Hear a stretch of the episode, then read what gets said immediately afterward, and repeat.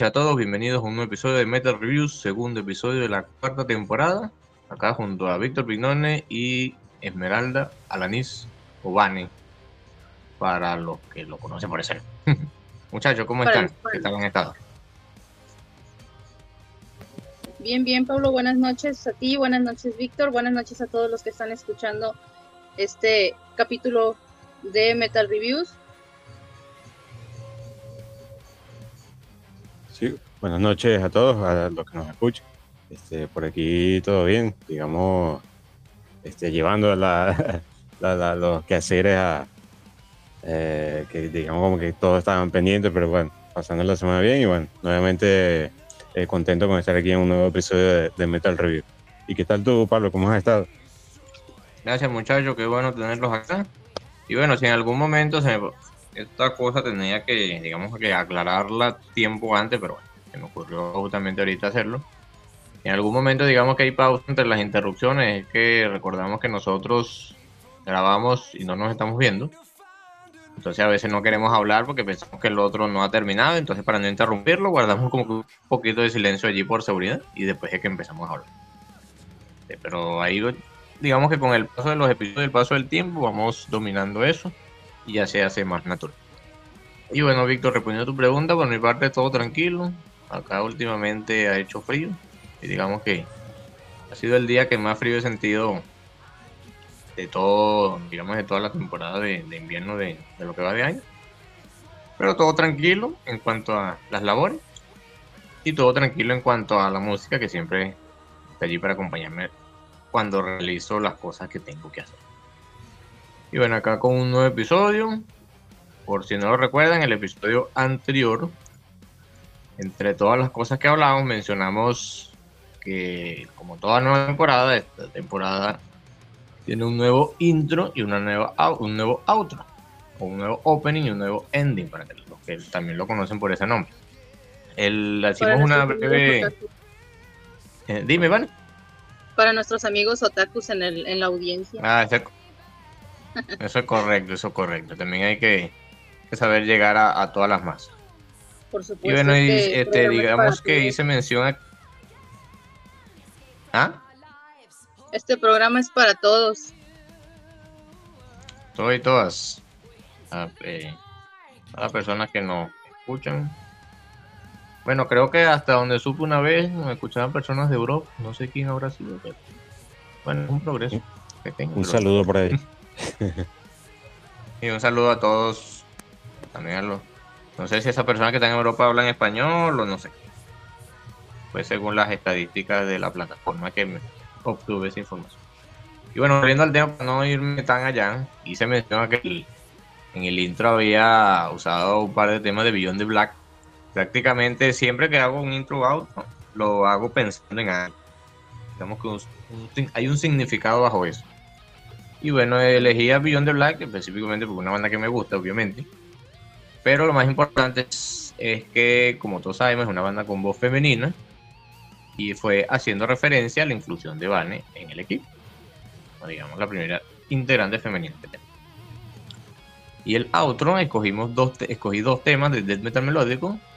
Primero era Lost, Lost in Starless Aeon de Mors Principum S, la banda finlandesa de death metal melódico. Y el segundo era Day of the un fragmento de Day of the Lost de Halo Effect, banda nueva que hice mención en el episodio anterior. Bueno, fue, digamos que eso lo hice con referencia a. En esta temporada planeamos hacer, digamos, expandir todo lo que habíamos hecho anteriormente. Siempre hago eso, digamos que por casualidad y me sale y le doy ese significado después, sin pensarlo previamente, pero bueno, las casualidades de la vida. Coincidencia, no lo creo. Yo creo que ya está planificado en el momento que lo. Y bueno, ya no nos debíamos tanto. Ah, bueno, Vane creo que me había dicho esto, entonces le, le pregunto. Bueno, este, siempre cuando habíamos grabado anteriormente, por mi parte, yo tenía aquí agua para que a veces tanto hablar te seca la garganta y eso. Pero Vane creo que me había dicho que se había dotado de algunas cositas ahí para, digamos, hacer, para no pasar hambre y sed durante la realización del episodio, porque nosotros hablamos bastante y nos extendemos, bueno, la garganta se seca y el estómago pide. Vale, por tu parte. claro que sí, yo siempre estoy bien armada. Pablo, estoy siempre con una taza de café, siempre tengo mi refresco y mi vaso de agua.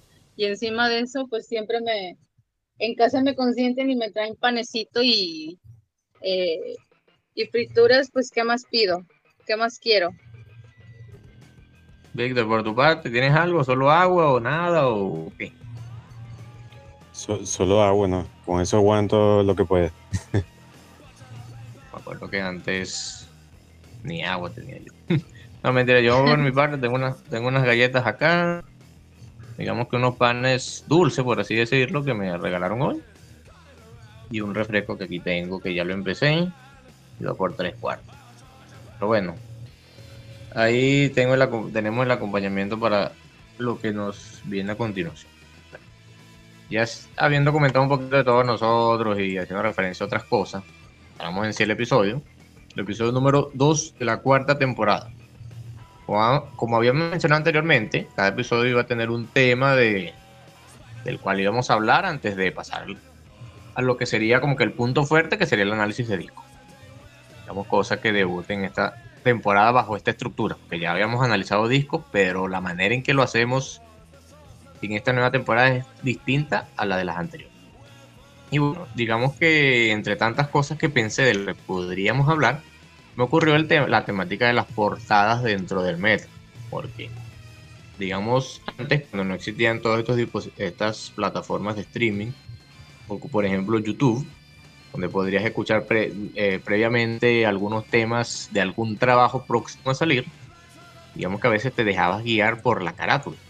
Digamos, si la carátula del disco te llamaba la te era lo suficientemente, digamos, atractiva a, tus, a tu sentido de la vista, te interesaba escuchar lo que se hallaba en ese disco digamos, sea una portada de índole de fantasía, una, una portada de cosas más de terror, ciencia ficción, entre otras cosas. O algo más minimalista y más sencillo, hasta cosas más explícitas y, digamos, extravagantes.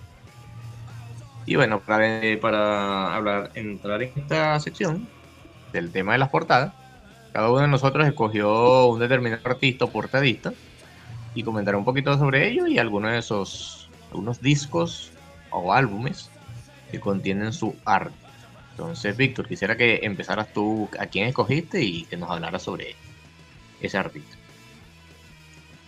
Bueno, yo estuve, digamos, como que optando por, digamos, varios, varias opciones de artistas, porque de verdad que, bueno, entre tantas portadas de, los distintos álbumes de metal y demás, son numerosos los, los, digamos, como que las, las increíbles obras que presentan estas, estas portadas. Entonces, bueno, digamos como que estuve ahí seleccionando y bueno, al, final me decanté por eh, escoger a Giannis Nakos, o si así es que se pronuncia, no estoy seguro.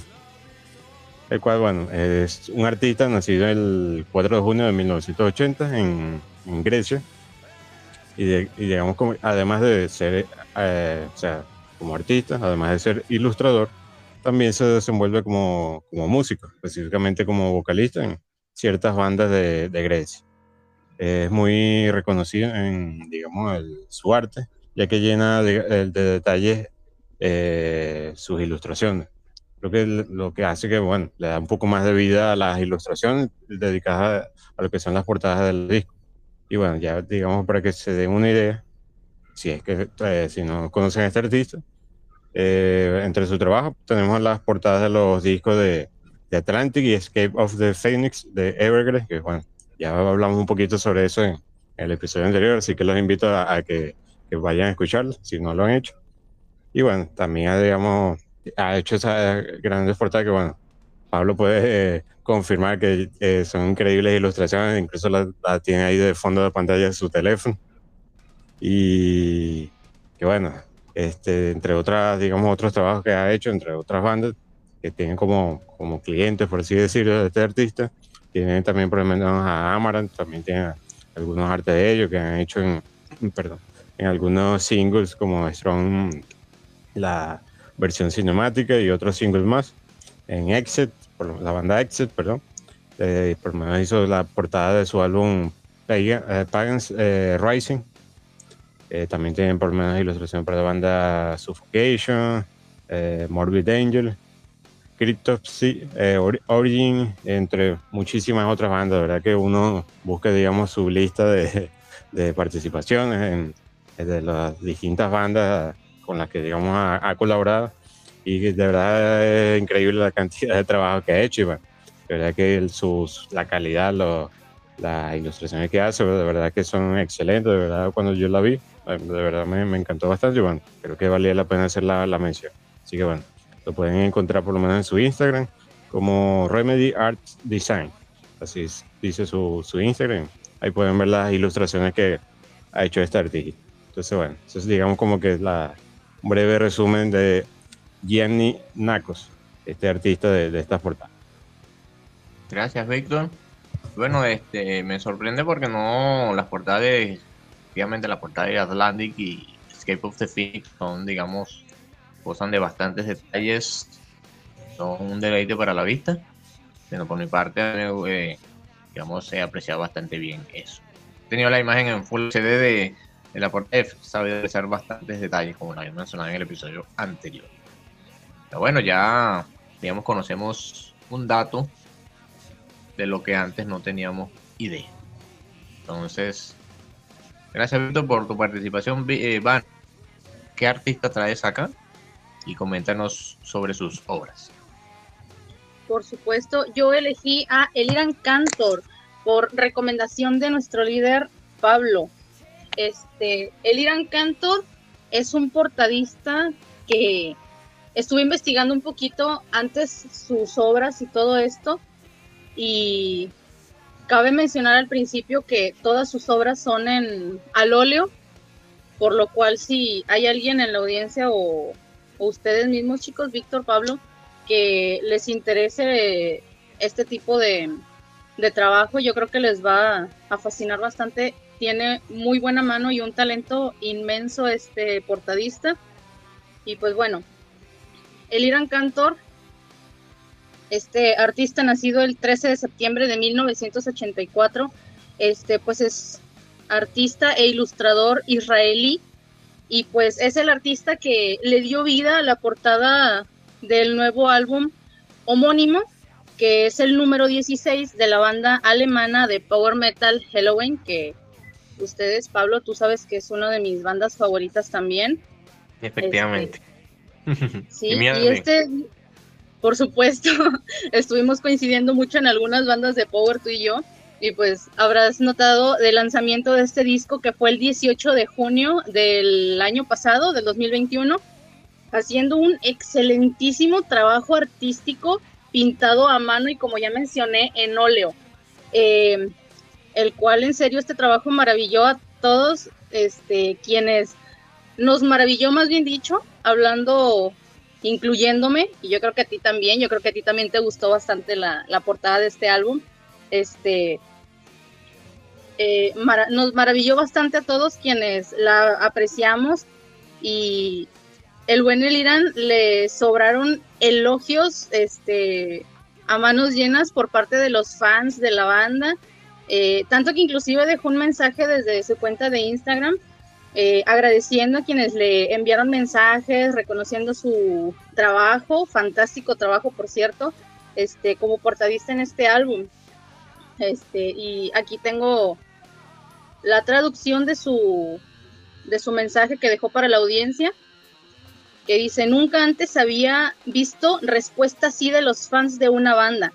Me sentí bastante abrumado para ser completamente honesto, así que gracias y lamento no poder responderle a todos los que me escribieron un correo electrónico o mensaje, pero los he leído todos y realmente lo agradezco. Siento que partiendo de esto de que haya tenido la el buen gesto de haber respondido de esta manera pública a todos los las personas quienes le estuvieron dejando su agradecimiento y su admiración en por redes sociales y todo este ámbito, yo creo que fue un gesto bastante buena onda de parte de él. Y pues también podemos ver que ha sido creador de portadas de álbumes para otras bandas de metal, tales como Testament con Titans of Creations, eh, Brotherhoods of the Snake, bastantes portadas también, eh, como de, ¿qué te digo? De Creator también, ha sido con no recuerdo el nombre de este álbum, sí lo, lo estudié, pero se me olvidó, profe, discúlpeme. este, con Soulfly también, My Dying Bride, eh, y por supuesto con Halloween, que a manos llenas le agradecemos los fans que, que hizo esta portada porque le quedó excelente, hizo un excelente trabajo. Cabe recalcar porque hoy en día no, no quedan muchas personas, muchos portadistas, creo yo, que hagan trabajo a mano, más se enfocan en hacerlo digital y cosas así. Creo que el darle ese, le da un plus el hecho de que él lo haga a mano para que le ponga un poco más de su esencia y nos, nos sorprenda todavía más.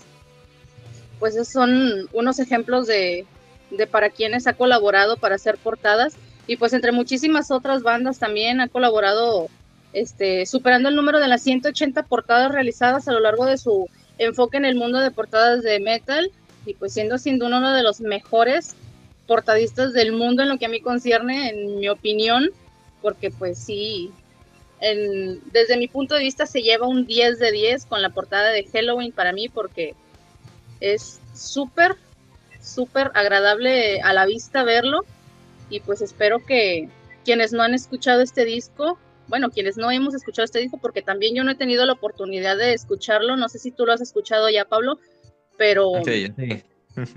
¿Sí lo escuchaste Sí, sí. Ah, ahorita nos cuentas entonces, pero yo no he tenido este, oportunidad de escucharlo, pero nada más en cuanto vi la portada, uff, me, me gustó bastante. Y pues nada, yo creo que este fue el mejor trabajo que he visto de, de Eliran Cantor y yo creo que a mucha gente si le gusta este ámbito de pintura al óleo y el, y el metal, yo creo que les va a caer, les va a dejar un muy buen sabor de boca, de boca eh, visitar su, sus redes sociales, su trabajo, googlearlo o cualquier cosa para que aprecien el buen, el buen trabajo que hace este portadista gracias, Vane, de verdad, tu reseña. Este, complementando algunas cosas que dijiste de Creator, eh, digamos que realizó la portada del disco de este año, Hate Alice, de Soulfly, del disco Arcángel del 2015, creo, si mal no recuerdo, y del Ritual 2019. Eh, de Testament, efectivamente, del Brotherhood of the Snake, del Deformation of the Nation y del Titans of Creation también. También ha realizado portadas de la de Shall Burn, obviamente la de Halloween, que es espectacular. Eh, para Hatebreed también. Y un, sin, digamos, un gran número de otras bandas con las cuales también ha colaborado dentro de De verdad, muy bueno. Y bueno, comentando un poquito el disco de Halloween, sí lo escuché en el momento que salió y de verdad que sí me gustó. era como escuchar un Keeper 3, de verdad. Y, es bastante bueno haber escuchado a Kai Hansen junto a Andy Derry y a Michael Key, los tres. Y bueno, ya viendo ese comentario off topic, de paréntesis allí, seguimos. Eh, y bueno, yo me guié por algo más clásico, digamos a, las influencias que tuve eh, al inicio cuando escuchaba el power metal más que todo, escogí a Andreas Marshall. Andreas Marshall es un artista alemán nacido en enero del año 1961 en Karlsruhe. No sé si se pronuncia así, si alguien me quiere corregir, digamos, este, puede hacerlo sin ningún problema. Él comenzó su carrera en 1981 como dibujante de cómics e ilustrador de carteles de películas y portadas de libros. Y bueno, ha, trabajado en las portadas, en los artes gráficos de obras como Blind Guardian, Stratovarius, Running Wild, Great Digger, Flames, Obituary, King Diamond, Creator, Sodom, Destruction y Hammerfall. Digamos que él se enfoca más en eh, reflejar su interés por los mundos de fantasía. Entonces, ya desde los primeros trabajos allá cuando me entré en el Power Metal, ya estaba apreciando arte creado por Andreas Marshall.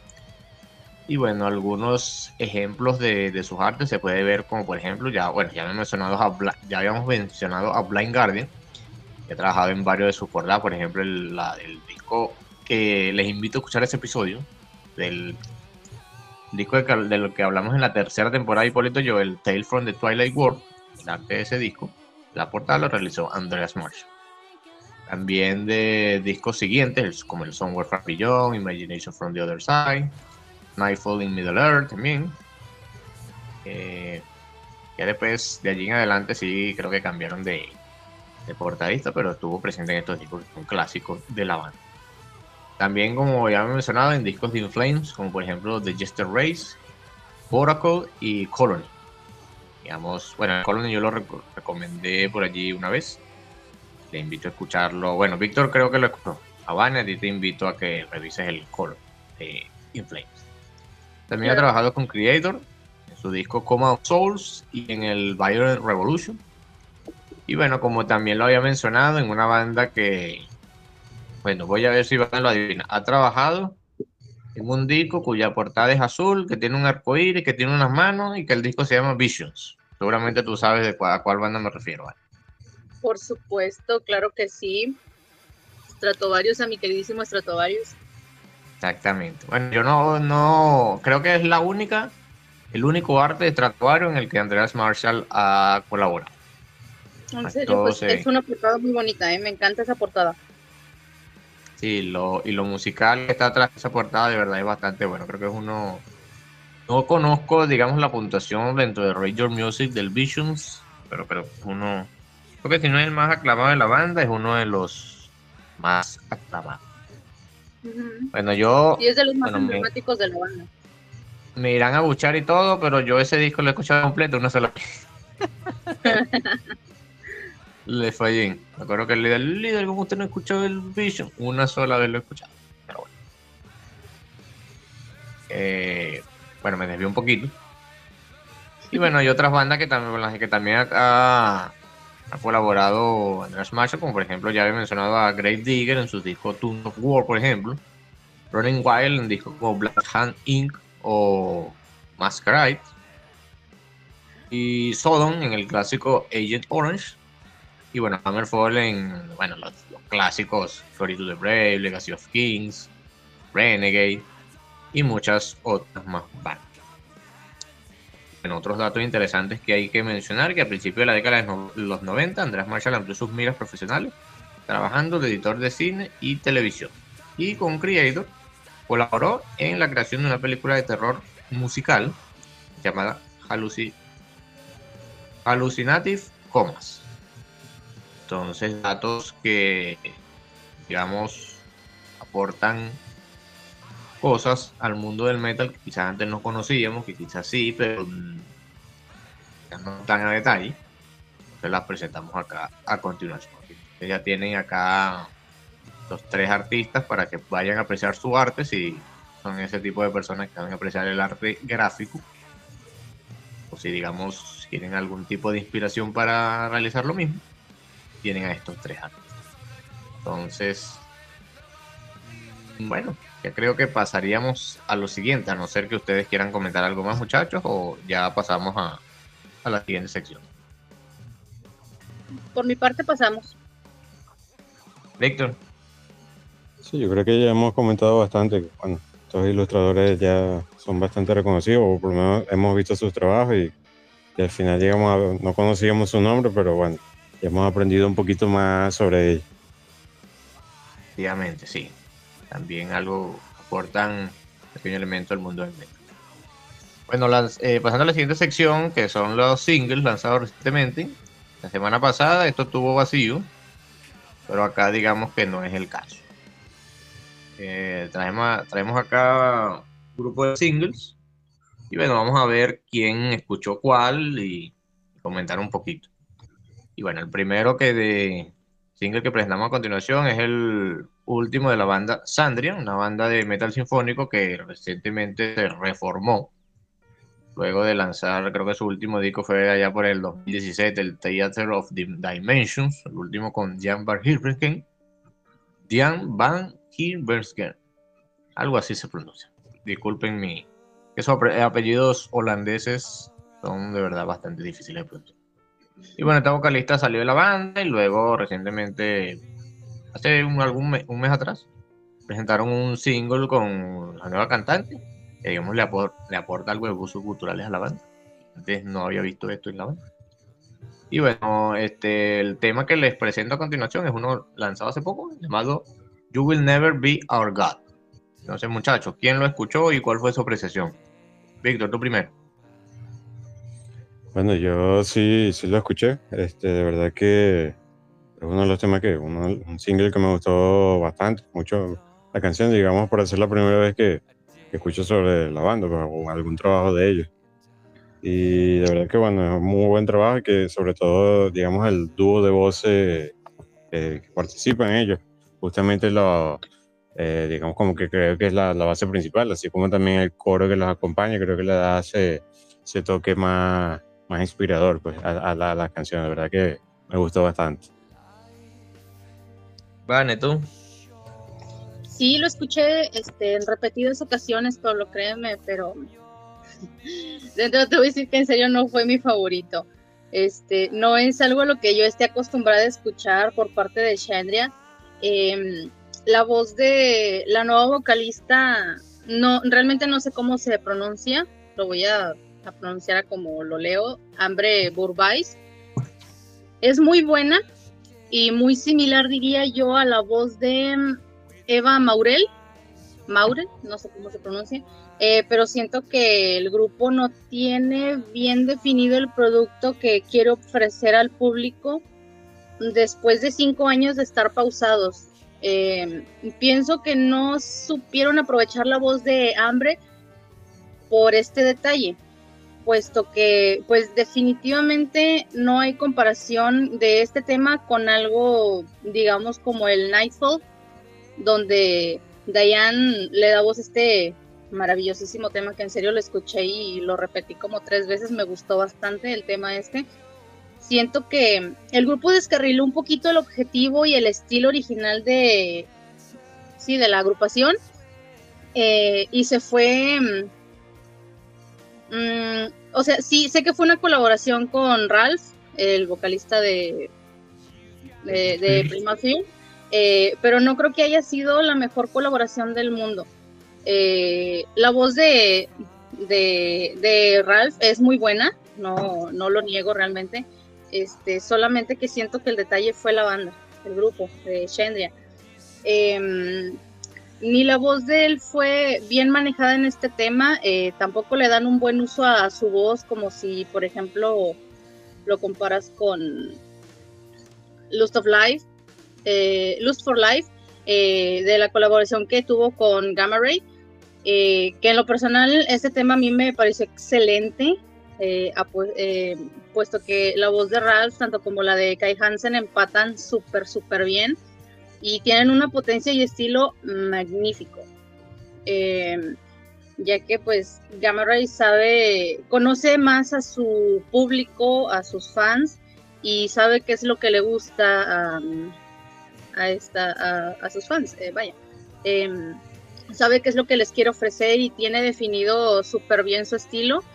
Y pues como antes mencioné, creo que esto fue lo que le faltó un poquito a Shendria, Y en cuanto a los instrumentales, eh, no tengo mucho que decir, de hecho estuvieron buen, estuvieron bien. Em, yo creo que me gustó el ritmo que, le dieron a, la guitarra y a la batería también, pero siento que no fue culpa de, de Hambre, por supuesto, ni de Ralph. Ellos, su voz sí, sí es muy buena. Yo siento que fue más la agrupación quienes no supieron aprovechar bien el, el tono melódico de la voz de Hambre y, empatarlo con el tono de voz más rudo y más agudo de Ralph. Pero no fue mi favorito, pero yo creo que no tienen la culpa ninguno de los dos vocalistas de este tema, sino les faltó nada más un poquito este empatar bien las cosas a, a la agrupación. Bueno, Mira que Van nos había comentado que no tenía mucho que decir acerca del single y creo que fue la que más habló. Bueno, la que más ha hablado hasta ahorita. creo que creo que vas a hablar más tiempo que yo. Bueno, yo tengo que comentar. Para que descanses un ratito, no te preocupes. bueno, sí, este tema, lo, este single lo sugerí yo. Y van a esperar porque le dieron la primera escucha, yo lo escuché también. Y bueno, no he escuchado mucho la banda. Realmente creo que de sus trabajos he escuchado el Salomé el Theater of Dimensions del 2017, donde está Carlos Destiny, y el, el disco donde está iPhone. En ese momento cuando escuché el iPhone, los, digamos, lo aprecié con épica, pero sin la voz cultural. Por la cuestión de los coros, y por más que todo por el, tono de la voz de, de la vocalista anterior. Acá, digamos, lo vi como si fuera un épica, pero la épica de actual sí es la épica actual con las voces agresivas y las voces este, femeninas, digamos, limpias. O algo de orquestación y digamos que tempos rápidos de temas que había escuchado anteriormente. Aunque como vuelvo a mencionar, no estoy, digamos, conocedor en lo absoluto, bueno, en la gran mayoría de los discos de la banda. Pero a primera instancia, para escucharlo la primera vez, me pareció interesante me pareció que voy a esperar que salga el disco para apreciarlo con pues, mm, todos y cada uno de los temas, a ver si este encaja perfectamente allí. Porque a veces es así, a veces cuando la banda saca un single, un grupo de singles de su nuevo disco, quizás no te atrapen y cuando escuchas el disco es distinto. Recordando que cuando salió el, el, Shining in the Dark de Stratovarius, mm, mm, no me convenció el Eterno. Después cuando escuché el disco y escuché el My Eternal Dream, ya ahí me había convencido, ahí sí. bueno. Entonces quizá pase así con pase así con Sandra, entonces vamos a, a esperar que salga su trabajo. Bueno, el segundo tema, digo, el segundo, el segundo single, bueno, sí, segundo tema. Este no es un tema nuevo, digamos que más o menos eh, como un remake, por así decirlo, de un tema de hace dos años, del 2020, y es el tema Make It Better, que sale inicialmente en el disco Manifest de la banda Amara. Que hace característico este tema y porque lo lanzaron como single recientemente, porque como le dije, esto es un remake que tiene una colaboración de Jennifer Hermosura Haven de Beyond the Black. Entonces, Víctor, ¿tú escuchaste el tema? ¿Me comentes un poquito ahí? Sí, lo, lo pude escuchar un poquito, digamos, brevemente. Este, la verdad es que, bueno, eh, me, gustó, o sea, sí, digamos como que en forma general sí, sí me gustó, pero digamos como que de los temas, así, digamos de lo que conozco, de, por lo menos de Amaranth, eh, digamos como que hay temas o otras canciones que de repente sí me han gustado más que esto, pero no, no dejo de, no deja de ser un, un, buen trabajo, pues realmente, bueno, desconocí eso que fuese un, digamos, un remake de es otra canción, pero eh, bueno, ya creo que dándole una mejor escucha, seguramente, bueno, se, puede apreciar un poquito mejor la canción. Bueno, sí, muchachos, para entrarles en contexto, ese fue un disco que fue lanzado en el 2020 y recientemente en, en streaming, por ejemplo en Spotify, se lanzó la versión bonus que contiene, además de la tracklist regular, el tema Do or Die, pero cantado con voces femeninas, recordando bueno, viendo contexto nuevamente, ese tema Do or Die en la versión original de Manifest, cantado por los dos vocalistas masculinos de la banda en ese disco, de la voz limpia y el de Neil Smalling, y el de la voz gutural que es GG6.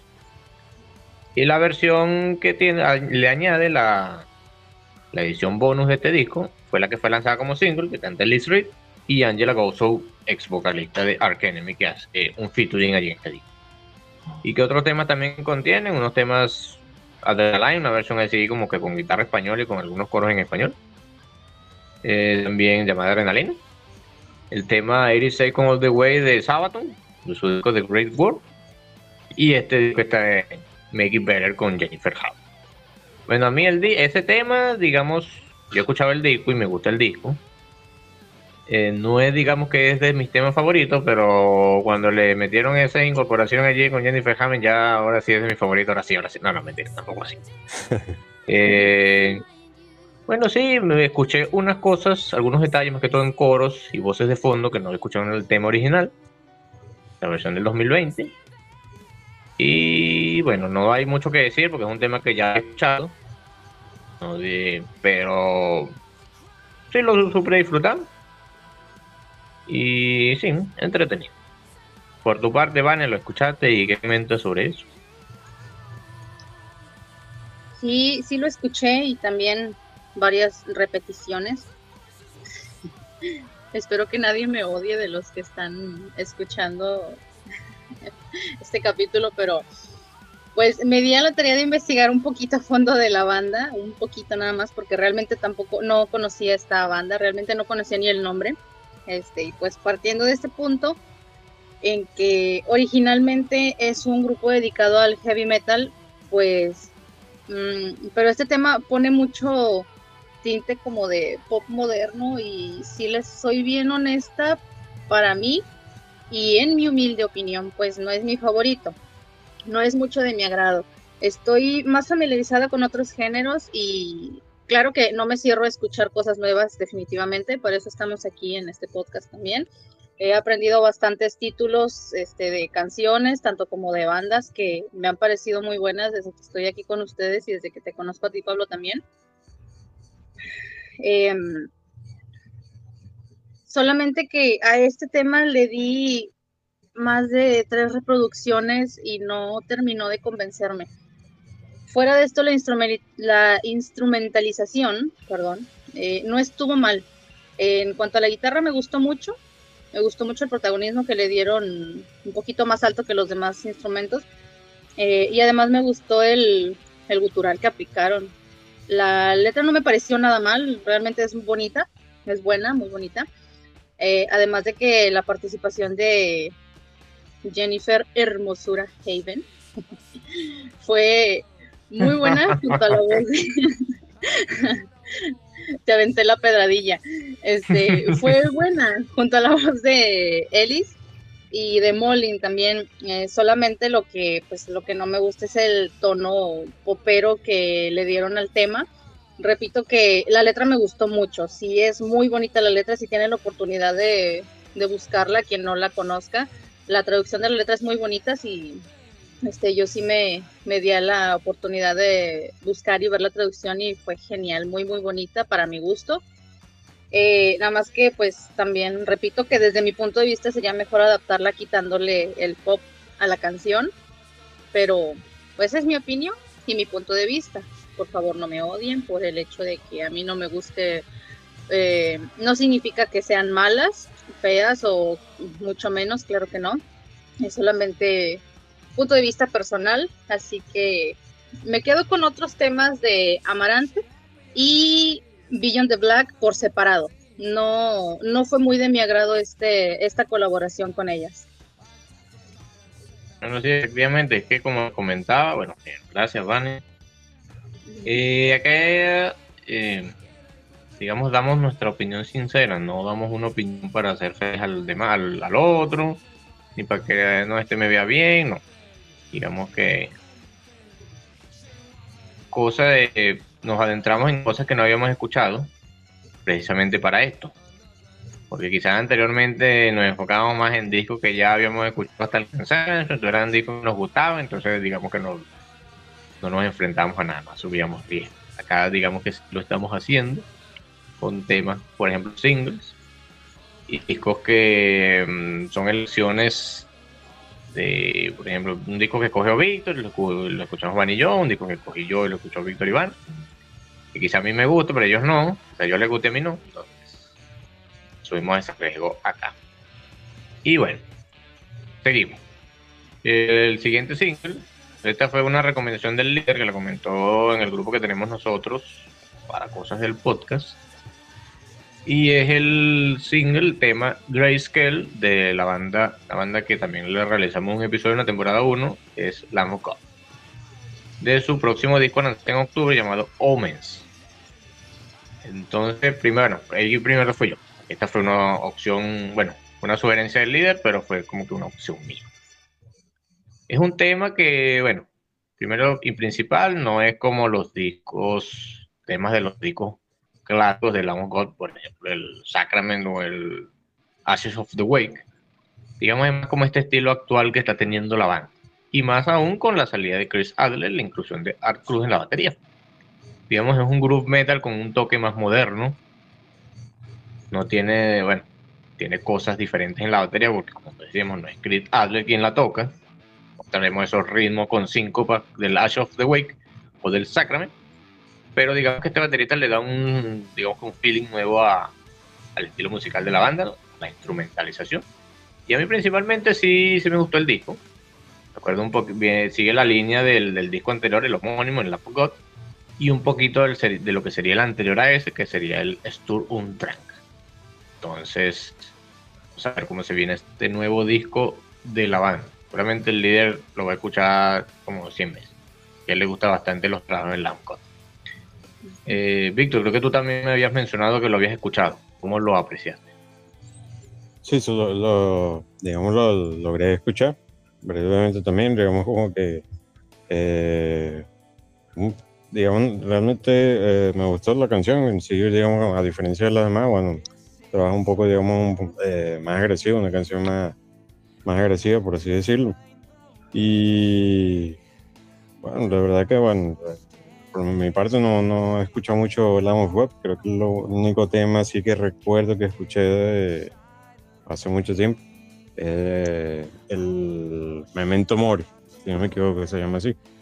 Es el único tema que conozco de la banda, que me recuerdo que sonaba como una especie de, de- como la introducción de, de- de la serie de Breaking Bad, algo así parecido. Pero bueno, este tema, digamos como que, eh, sí, final me, me gustó y bueno, digamos que eh, eh, es una canción, digamos, para, ah, para aquellos que les gustan algo un poco más agresivo, tal vez algo más de heavy metal, más, más por ese estilo. Una canción que seguramente le- les puede gustar. Entonces, bueno, sí, digamos, esa es la, la pequeña apreciación que tengo. Van, creo que si tú no lo escuchaste, ¿cierto? Eh, no, yo no lo escuché, profe, me dormí en la clase. no, tranquila, tranquila. Digamos que ya. Voy a desertar de esta, de esta opinión porque si no, no tuve conocimiento de escuchar este, este tema. No hiciste la tarea entonces. No, Al, no, rincón entonces. no. Mentira, tampoco así. no, chale. Ok, bueno. El- la segunda opción de single fue una banda que también me recomendó el líder hace tiempo y tiene relación con Lamb of God porque el baterista de esta banda es Chris Adler, baterista de esta banda de Lamb of God. Y también está James Lomenzo, actual bajista de Megadeth. La banda Firstborn con su tema Bad Things. Bueno, comentando eh, rápido, no se puede, digamos, andar tantos detalles porque es un tema instrumental. Y bueno, no se parecen nada a bandas a los cuales pertenecen los músicos. No tiene cosas de Megadeth, no tiene cosas de Lamb no tiene síncopas y todas esas cosas complejas. Ni, digamos, riff trasheros. Eh, digamos que tiene un tanto más de melodía. Y en los temas instrumentales se ve, se puede apreciar bastante bien esto. Tenemos todos esos arreglos por parte de cada instrumento. Y bueno, leí dos escuchas, sí, un par de escuchas. Y me pareció interesante. Hubiese sido bueno que le hubiesen incluido algún tipo de voz. Se ha quedado perfecto. Pero el tema tal como está, eh, me pareció muy bueno. Esta banda creo que solamente tienen un EP y unos cuantos singles, entre ellos varios, varias versiones, covers de otras bandas. Pero esperemos que saque pronto un disco de larga duración para poder apreciar todo eso que se ve en este tema y en estos que habían lanzado la banda 20. Pero en línea general sí me gustó el tema, siendo instrumental, sí me, digamos, me hizo apreciarlo como debe ser. Víctor, tú también lo escuchaste, ¿cierto? Sí, sí, es Pablo. Pude, pude escucharlo, tampoco conocí, digamos, trabajo de, de esta banda. Y de verdad que me gustó, eh, digamos, un tema instrumental. De verdad que yo disfruto escuchar los temas instrumentales de por sí. De hecho, pienso que eh, eh, creo que está, está, bien como está el tema, ¿verdad? Me, me, gustó bastante y sobre todo, digamos, la, digamos, la segunda mitad de, de, esta canción, donde digamos como que se empieza a escuchar un poco más de los, bombos, la parte de la percusión. Este, verdad que me, encantó esa, parte, esa parte más que todo del final y de verdad que quedé encantado con, con esta canción. Entonces, bueno, esperando también escuchar un poquito más de esta banda. Vale, no hay la tarea y tampoco escucha Fishboard. Exhibe, me acabo que. y bueno. Y bueno, entonces fueron los singles que escuchamos recientemente. Opiniones positivas de algunos, como otras no tan positivas de otros. Pero bueno, allí quedarán todos en la lista de reproducción. Y bueno, vamos a lo que nos reúne acá en el episodio, que es el análisis de discos. Recordamos, cada episodio presentamos tres discos, un lanzamiento nuevo, un disco no tan metal y un disco para recordar. Que sigue siendo dentro del metal, pero digamos algún disco lanzado en años anteriores. Banda, digamos, nueva, moderna, como no tan moderna. Y bueno, el primero de ellos es el nuevo lanzamiento y fue sugerencia mía. Así, aquí sí cada uno escogió un disco. Digamos que lo acordamos en un sorteo y luego lo vamos rodando. Cosa que no pasa en el primer episodio. Y bueno, el nuevo lanzamiento fue mi opción y yo les traigo acá el segundo disco de estudio del proyecto de Frontiers Records, Allen Olson, con las voces de Russell Allen de Symphony X y Annette Olson, ex vocalista de Nightwish, con su disco Army of Dreamers. Eh, eh, ya lo había mencionado, la banda, el álbum fue lanzado bajo la discográfica Frontiers Records el viernes pasado, el 9 de septiembre. Y bueno, este, Aquí quisiera que Vane hablara primero. Vane, ¿cómo? Creo que conocías al, al grupo, conocías creo que muy poco de Russell Allen, Annette Olson, bueno, un poquito de lo de Nightwish. ¿Cómo viste este disco? ¿Qué tal te pareció? ¿Cómo fue tu apreciación? Claro, sí, mira, con este álbum, sí, buenísimo. Yo, como dices, nunca había escuchado ninguna canción de Allen Olson en colaboración. De hecho, tengo poco acercamiento con Symphony X y pues recuerdo muy vagamente el gusto que tenía con esta banda, sin embargo, nunca me, me desagradó para nada. De hecho, ni siquiera sé por qué dejé de a, un lado esta agrupación, pero la voz de Rosel me en este álbum me dio una bofetada con guante blanco para, para acordarme de que no debo dejarlo a un lado. Así que pues a partir de hoy declaro que daré seguimiento a todo este material que no escuché de Symphony X en, en estos años pasados. Y retomando el tema, pues Annette Olson tiene una voz simplemente magnífica. Y está de más decirlo porque realmente si compara su voz con mm, Bye Bye Beautiful, por ejemplo, en esta época en la que estuvo en esta época en la que estuvo con Nightwish, su voz ha cambiado no ha cambiado la gran cosa realmente. Y en mi opinión, sigue con ese tono fresquito, melódico, bien bonito, que la, que la caracterizó en estos 11 temas del álbum. Eh, y podemos apreciar la canción eh, que le da apertura a este disco que lleva el mismo nombre, homónimo que tiene video y muy bueno, por cierto, me gustó, me gustó mucho, es un buen tema y un buen video. Es sencillo y tiene las líricas de la canción con la aparición de Rosel y Janet interpretando este genial tema y mostrando detalles de la portada del disco también que están muy buenas. Este disco tiene una base muy muy potente, me parece que Olson tiene el protagonismo en comparación de Allen en comparación a su colaboración pasada, tengo entendido. escuché muy poquito del, disco pasado y sí noto que, que Olson tuvo más protagonismo. Este, además de, de los puentes y los estribillos estuvieron buenísimos realmente. En cualquier ocasión que yo escucho, en cualquier ocasión en la que yo escucho alguna canción, algún disco, me, me fijo muchísimo en los coros, son mi parte favorita. Este álbum me pareció un balance muy bueno entre el poder total de, de todo lo que se llama metal y ese tinte melódico bien, muy bonito. Lo que me pareció un tanto aburrido fue el hecho de que todo el disco me pareció algo plano, por así decirlo. Este, no siento que, bueno, siento que cada canción, a pesar de ser muy buenas cada una, me pareció muy buena cada una, em, me pareció que era una continuación de la anterior.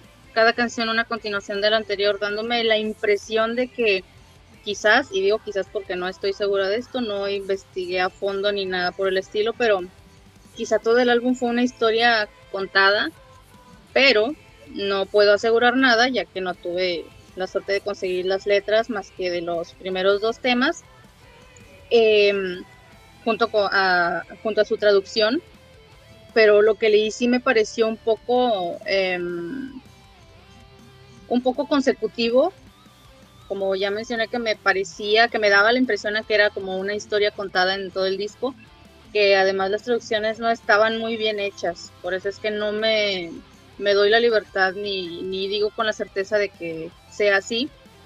Y pues para ser honesta, no, yo, yo no soy muy buena para el idioma, pero lo que alcancé a apreciar y mi forma de interpretar las letras de estos dos temas fueron así, o sea, eh, o será que yo soy muy fantasiosa y a pesar de que tiene muy buen material en cuanto a voces, instrumentales de esto, y en mi punto de vista pues no tengo absolutamente nada negativo que decir, pero sí me pareció como, como ya lo mencioné anteriormente, un tanto plano, pues realmente me gustó, pero no fue lo mejor del mundo para mí. Eh, lo sentí un... Em, pues sí, es, fue una colaboración... Mm, nuevamente quiero aclarar que no quiero que nadie me odie. no quiero que nadie tome esta Em, crítica o esta, este punto de vista fuera de lo que es nada más mía, o sea, personal, y sentí un tanto la colaboración como por compromiso y no desde mi perspectiva, yo desde mi perspectiva no sentí que disfrutaran la colaboración realmente, eh, si se pudiera decir así, lo sentí no muy vivo. Eh, no me proyectó esa emoción que yo esperaba en este álbum al ver la portada, yo pensé que iba a estar un poco más Em, que me iba a poner la piel chinita como en algunos otros álbumes o temas que realmente, este, al ver la portada de un disco así, tú sabes lo que se viene, pero creo que en este álbum para mí no fue, no fue la ocasión. Realmente no lo disfruté más allá de, de la excelente vocalización e instrumentalización que lo caracterizó, pero hago énfasis nuevamente en que no es nada malo, me parece plano, como ya dije solamente, y sería mi punto de vista nada más, pero no, no es feo, no es un mal disco, nada por el estilo y nada más. Gracias, Vane. bueno, acá digamos que la segunda intervención la tengo yo.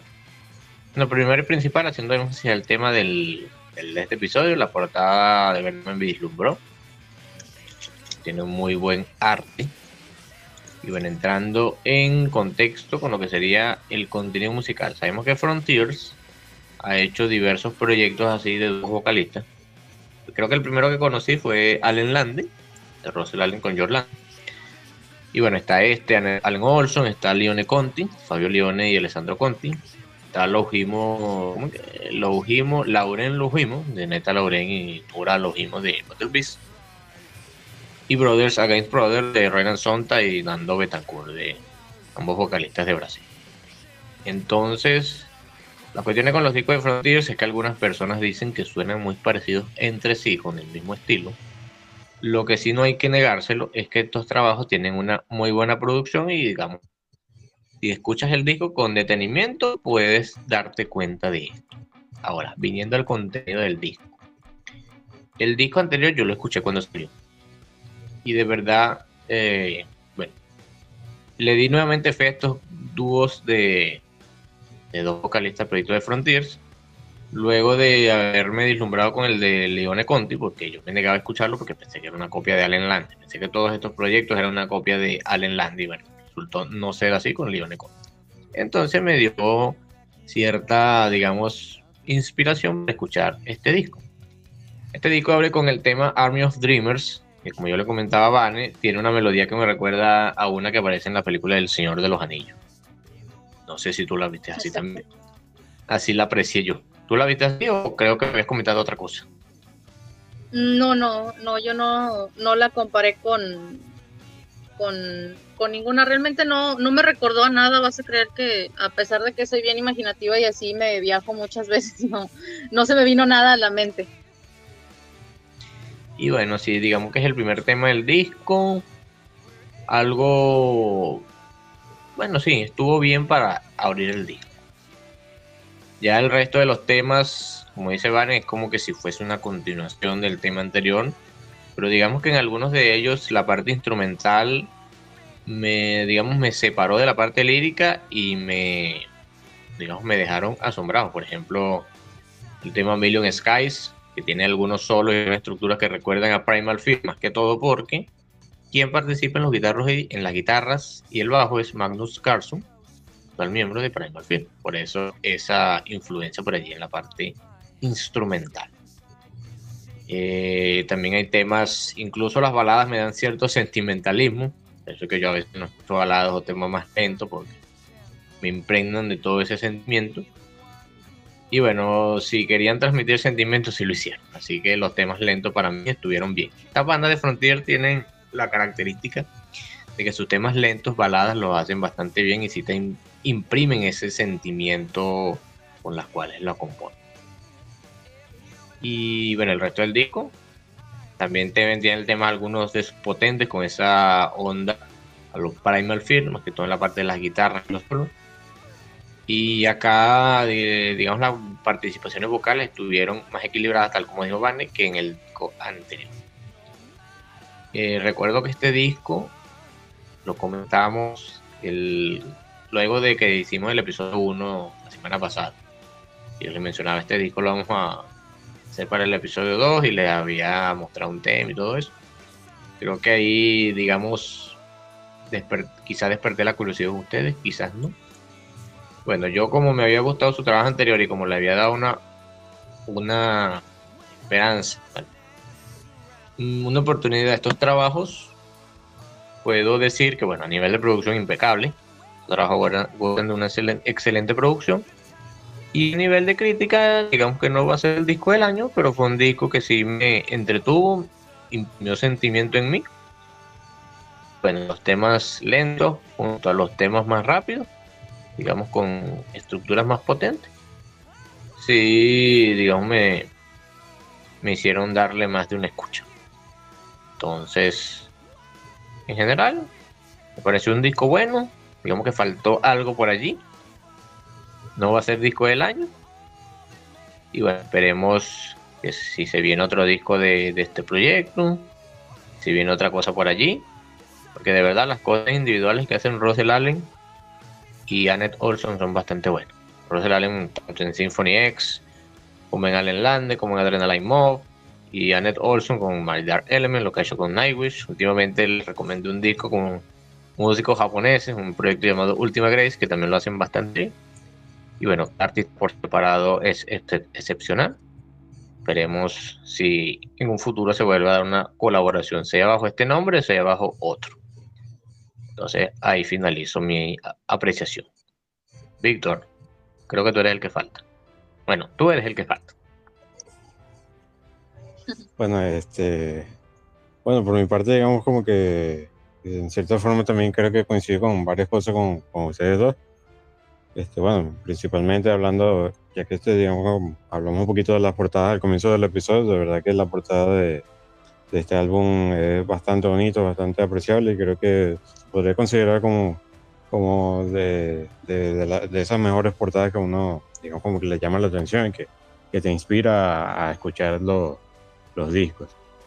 Y bueno, digamos que de forma general realmente me, me hubiera gustado, digamos, escuchar con un poco más de detalle los trabajos, inclusive con, digamos, los, con los discos siguientes me pasó similar, que bueno, por cuestiones de tiempo y otras ocupaciones no, no tuve, digamos, como que ese momento tan necesario, digamos, como que para apreciar mejor las canciones, pero digamos que por encima de lo que pude escuchar eh, y que sí pude escuchar el disco completo, eh, de verdad que bueno, eh, en cierta forma por lo menos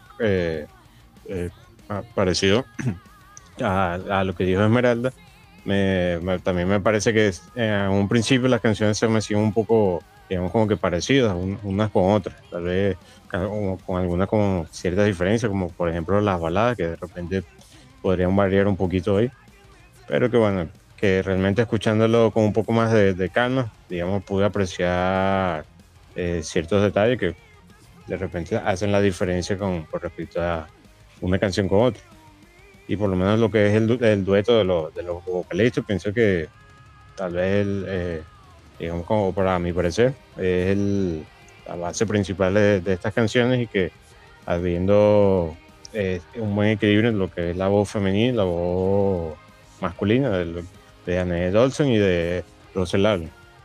Y bueno, por otra parte, la, la interpretación orquestal, digamos la, la que acompaña a la banda, además de la propia banda en sí, de verdad que eh, eh, me, parece que es de digno mención. bueno, como lo mencionaba Pablo, de verdad la, parte de producción hace que, digamos, como que no, digamos, no, no quede ningún, vamos a decir, por decirlo de alguna forma, algún elemento este, por fuera, o sea, no queda eh, por debajo de ningún otro, sino que queda bien, digamos, de esa forma bien equilibrado por la parte de la producción y que me parece que es un trabajo que hace que ese acompañamiento y esa ambientación de que le da la orquesta, de verdad es bastante bueno.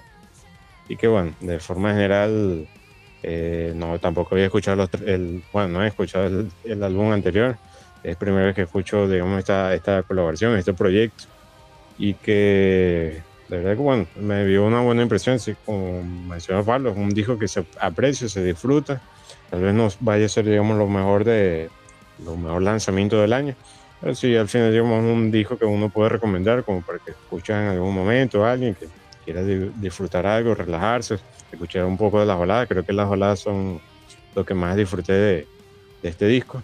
Y que bueno, de verdad al final me, gustó y que de verdad se lo recomiendo a, a los que nos escuchen para, para que le den su oportunidad también y que lo, lo puedan disfrutar y dar su opinión también al respecto. Y bueno, ese digamos sería mi, mi pequeño resumen del disco. Gracias muchachos.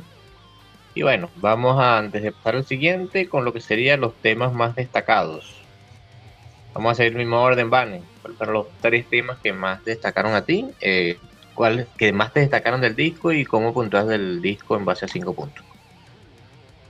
Claro, eh, yo creo que las canciones preferidas dentro de todo, incluso las que más me llamaron la atención serían, en primer lugar, a Million Skies, en segundo lugar, Look at Me, y Carver into Stone. Yo creo que al disco le pongo un, un 4.5. Bueno, por mi parte, concordamos también allí a Million Skies y Look at Me. Me impactaron, me gustaron mucho. Fue donde escuché esas influencias de Primal Fear en la guitarra. Y el, último, el tercer tema es All Alone. Fue el que le, que mostré ese día. Para que le dieran una escucha a la banda que también, eh, a pesar que es un tema lento, me gustó bastante. Y en cuanto a puntuación al disco, concuerdo contigo, también le doy 4 puntos y medio, 4.5, porque digamos que a excepción de lo que se puede sentir un poco repetitivo en los temas, nivel de producción, interpretación vocal e instrumentación está bastante bien. Entonces, sí, puede si, si fuese candidato al disco del año, pues. Pero por eso tampoco hay que ser tan cruel, el 4.5 también está bien. Víctor, por tu parte. Este, bueno, las canciones que me gustaron, también coincido por lo menos con Esmeralda, con A Million me, gustó bastante. La de Crave Into the Stones, también es otra canción que me gustó. Y por último, a diferencia de, esta, eh, la de, creo que es la última canción del disco, la de Never Too Late, me, me gustó también bastante, digamos, como para, para cerrar el disco. Y bueno, una puntuación, bueno, también creo que estaba justamente pensando la, la misma puntuación que ustedes. Tengo, le, le doy un 4.5 a este disco que, bueno, no deja de ser mal, o una puntuación mal, y, al final también, digamos, es cierta opinión de cada uno de nosotros y que igualmente invito a, cada uno a que lo escuche y que de verdad hay canciones que se, que se, se disfrutan bastante. Entonces, bueno, ese digamos es mi puntuación. Gracias muchachos. Bueno, pasamos al segundo disco, sería el álbum No Tan Metal. Esta fue una recomendación de Vane. Y fue una banda que, bueno, hasta el momento de este episodio es totalmente desconocida para mí. Que practicaba un género que no escuchaba desde mis años de bachillerato. Entonces digamos que fue un reencuentro con el yo de esa Y bueno, es una banda de Inglaterra llamada The Horrors, con su álbum debut Strange House lanzada en el año 2007 bajo el sello Look. Bueno, que sea Vane, quien fue la que recomendó esta banda, quien nos diga, digamos, de su apreciación de este disco, del debut de The Horrors. Claro que sí, este álbum fue grabado en el 2016, pero publicado el 5 de marzo del 2017. Este, este disco... 2007, 2000, 2007, 2006. 2006 y 2007. Sí, grabado en 2006 y publicado en el 2007. Sí, porque creo que había escuchado 2016. Pero bueno, son errores que a uno se le pasa. no, no.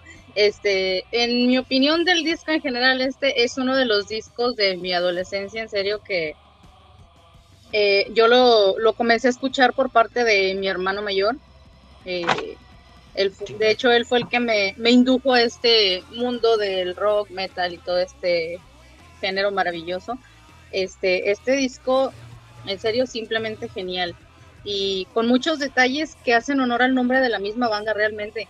Em, con sus letras psicóticas de terror, neuróticas y de mucho, pero mucho humor negro. En serio, si van a escuchar alguna alguna canción o algún álbum de este grupo, yo creo que tienen que estar preparados en que realmente tiene mucho humor negro. Eh, de un tiempo para, de, de, sus inicios hacia después de un tiempo, ya actualmente no. Eh, pero este álbum fue precisamente el que los lanzó a la fama, alcanzando el puesto número 37 de las listas británicas Luista, cuyo pues objetivo es clasificar álbumes musicales por su número de ventas físicas, digitales y por streaming actualmente.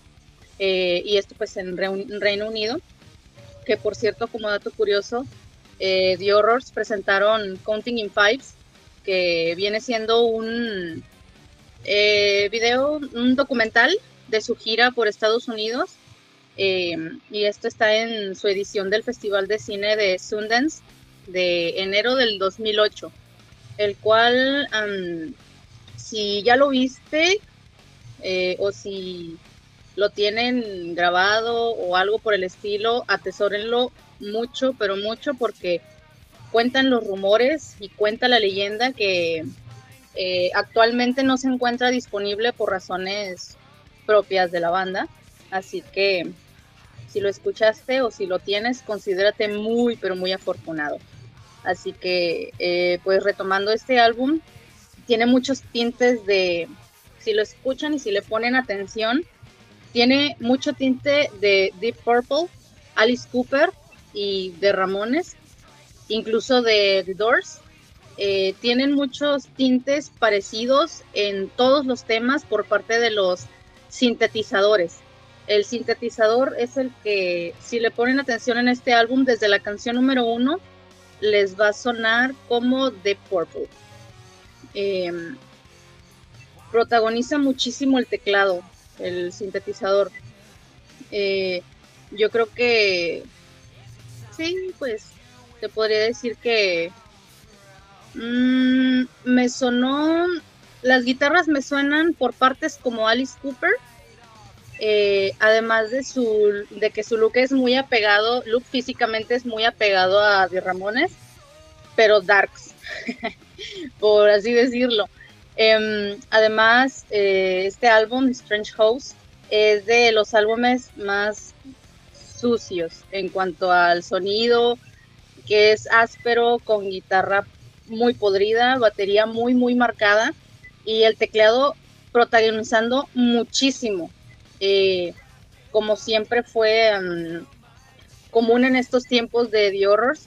Actualmente cambiaron un poco, como ya les mencionaba, su estilo a lo largo, por así decirlo, y como lo llaman algunos fans más, lo hicieron fresa, eh, puesto que también para el año 2019, si mal no recuerdo, vi una presentación de ellos, pero ni siquiera me acuerdo en dónde fue realmente, no voy a echar mentiras ni nada, pero aquí en esta presentación ya no apareció, ya no apareció en el escenario con ellos Tom Furst, y pues honestamente los teclados eran lo que caracterizaban en mayor parte a The Horrors.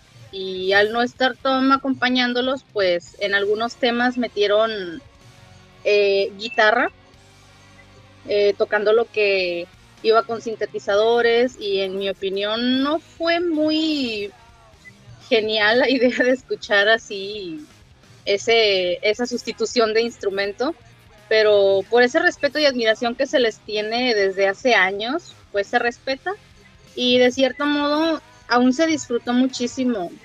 Eh, fue más nostálgico que nada volver a escuchar estos temas eh, después de tantos años que los tenían empolvados, fue muy bueno escucharlos porque tenían mucho tiempo de que no desempolvaban estos, este disco, algunos temas de este disco no lo tocaban para nada hasta este año 2019 que volvieron a hacer esta presentación con dos temas, más no recuerdo exactamente qué temas fueron los que tocaron, eh, pero sin duda uno de ellos fue Shina is a Parasite y que es el tema más emblemático de este álbum, pero realmente fue espectacular en todos los sentidos volver a, escuchar que tocaran por fin este, este tema, eh, que recordaran este álbum más que nada después de, tanto tiempo. Y, y, realmente creo que cualquiera que, que le guste el, el indie rock, pero porque también tienen un poco de post-punk, garage punk, garage rock gothic. Este, yo creo que les va a gustar 100% esta banda, así que es altamente recomendada. Gracias, Vane. Bueno, quise dar la primer pase a ti, el pase primero a ti por tu porque fue tu opción. Entonces, digamos que ya tenías toda esa emoción, esos ánimos de salir a la primera. Víctor, claro. ¿cómo apreciaste el disco? No sé si el estilo era de, de algo que escuchabas muy ameno o te pasó como en mi caso. Coméntanos sobre eso y el análisis de tu, del disco. ¿Cómo lo apreciaste? Bueno, por parte de, la banda, realmente tampoco me pasó como ti, no, no la conocí, sino para la realización de este episodio que, fue la primera vez que, la escuché y sobre todo un disco de, ella. Y a cierta forma, digamos, por la parte del punk, sí, sí me recuerdo un poquito ahí a Ramos, por lo menos a, su parte más, más clásica, a, eh, digamos, por ciertas partes de, la estructura y justamente de eso de los sintetizadores, la, las guitarras distorsionadas, ¿verdad? Es algo que caracteriza de verdad a este género. Y bueno, digamos que, o sea, como lo mencionaba, no conocía nada. Y no sabía ni de qué género era, nada, sino que ah, solo escuché la primera canción y dije, ah, bueno, ya, ya digamos como que ya sé por dónde va la cosa. Al principio, digamos, me pareció algo, digamos, extraño, raro, pero, pero sí me dio esa idea de, lo que venía, pues digamos como que me, me ayudó a prepararme a a mentalizarme como de qué se trataba el disco y, así fue, de verdad un disco que, que bueno, al investigar un poquito también vi que, bueno, ellos mismos lo describían como sus canciones como un poco de, como de sonidos psicóticos y raros, Eh, un dato curioso que justamente la canción de Jack the Reaper, que digamos como cuando pronuncia justamente el nombre o eh, eh, de, esa parte de la canción, yo, yo, yo se la escuchaba, yo entendía así, digamos como en español lo entendía como chatarrita. Y a cada rato yo chatarrita, ¿será que, ¿será que dice chatarrita? Qué buena referencia. Pero bueno, al final es que dice Jack the Ripper, lo dice bastante rápido ahí.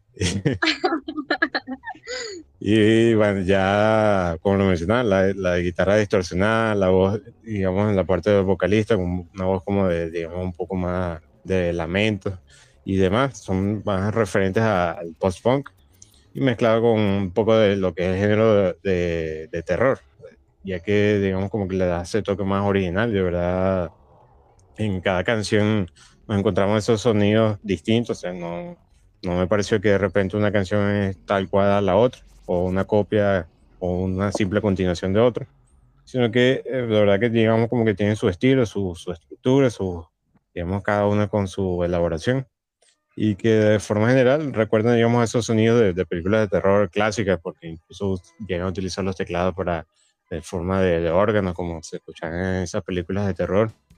Y demás elementos que si uno lo, se pone a escuchar a detalle, de verdad que, que, eh, se nota esa, ese, ese trabajo, esa eh, preparación que tuvo para cada una de sus canciones, que de verdad que en cada una de ellas se puede escuchar algún elemento distinto. Y que bueno, eh, a pesar de todo es un disco corto en cuanto a su duración, en cuanto a su tiempo, pero que de verdad que sorprende, de, verdad por lo menos yo, yo quedé eh, bastante sorprendido por esto, no, no, como mencionaba, no conocía nada y que y de verdad quedé satisfecho, escuché algo distinto, algo bastante original y que, que, que, me gustó, pues creo que, o por lo menos creo que eh, sé que cuál era la, el objetivo que tenía la banda y creo que lo lograron a, con este disco y de verdad que a todos los que están escuchando, de verdad se los recomiendo para, porque le den su oportunidad también. Y bueno, digamos, esa fue o es mi pequeña eh, análisis del disco. Gracias, Víctor. Y bueno, mi caso fue que Vane había mencionado que era un disco de indie rock, garage rock. Entonces yo me, me imaginaba a Franz Ferdinand, algo así como Franz Ferdinand, como The Strokes, era como que lo, lo que me venía a la mente cuando pensaba en indie rock. Pero cuando escuché la primera canción dije que es, digamos que tenían cierta influencia de rock gótico, de cosas como The Cure, The System of, Sister of Mercy. La voz era la característica, bueno, y cosa que también caracterizan algunos grupos de indie rock es la producción que utilizan una cuestión en la producción que no se parece en nada a lo que acostumbro escuchar actualmente. Tú dices, no, sabe, no sé cómo describirlo, pero esto es indie Como el meme que dice, no, no te lo voy a explicar, pero bueno, Entonces, volviendo al disco, sin desviarnos mucho, esto no es comedia. eh, bueno, sí, era un disco no enteramente de indie rock como esta banda que ya mencioné, pero tenía también cosas de punk, esos, digamos, ese punk más clásico como Ramones, y cosas un poquito más de rock gótico como esa System of Mercy o The Cure. Y bueno, tiene, está lleno de sonidos raros por aquí, sonidos raros por allá. El sintetizador, algunas cosas distintas que lo hace separar del indie rock normal. bueno, el indie rock, mmm, digamos clásico, por así decirlo, del más moderno, porque no conozco mucho, entonces no puedo hablar mucho. Entonces, lo comparo con el moderno. Y bueno, es un disco que pasa de rápido, que dura algo así como 35 minutos tiene un tema instrumental llamado Jill Sleeping que está lleno de sonidos extraños, con una instrumentación de verdad bastante terrorífica. Escucha este tema, digamos que sientes una presión sobre tu hombro demasiado grande y te da cierto escalofrío al escuchar todos esos sonidos y la manera en que están, se desenvuelven a lo largo de los segundos que dura el tema. Y bueno, para ser una banda que haya escuchado la primera vez, es de estas bandas que la voy escuchando con perspectiva y con expectativa y termino encontrándome con otra cosa. Sí fue un disco que me agradó. Fíjate que todos esos detalles, esas mezclas de género, que luego leí que tal como van que luego cambiarían hacia algo más distinto, es decir, su álbum como que más oscuro y de producción más pobre, entre comillas, no por menospreciar, sino por poniendo un adjetivo a esa producción un poquito descuidada y ese sonido más crudo. Un disco que, mm, digamos, me hizo recordar cosas también de, la época del colegio, donde digamos no estaba más adentrado al metal y estaba un poquito más orientado al rock. De Iván es que no te escuché. De tu etapa emo, de la adolescencia. bueno, más que sí, bueno, mi etapa de la adolescencia fue el más el new metal y esas cosas. Pero sí, podría incluirse allí. Entonces, es eso, es un disco que digamos, no iba a apreciar tan bien como un disco de power, un disco de trash, un disco de metal progresivo, metal sinfónico. Pero de verdad, mencionarlo acá en el podcast me parece una idea bastante interesante. Gracias, Vane, por tu opción, por tu recomendación. Y bueno, por eh, algo más añadido allí a la biblioteca de cosas que he escuchado.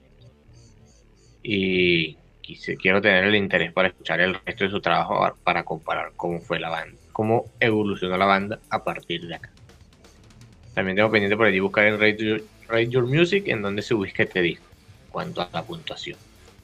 Pero en resumen, un disco era extraño, pero si digamos te despierta el interés de seguir continuando a través de la tracklist a ver qué te encuentras al final.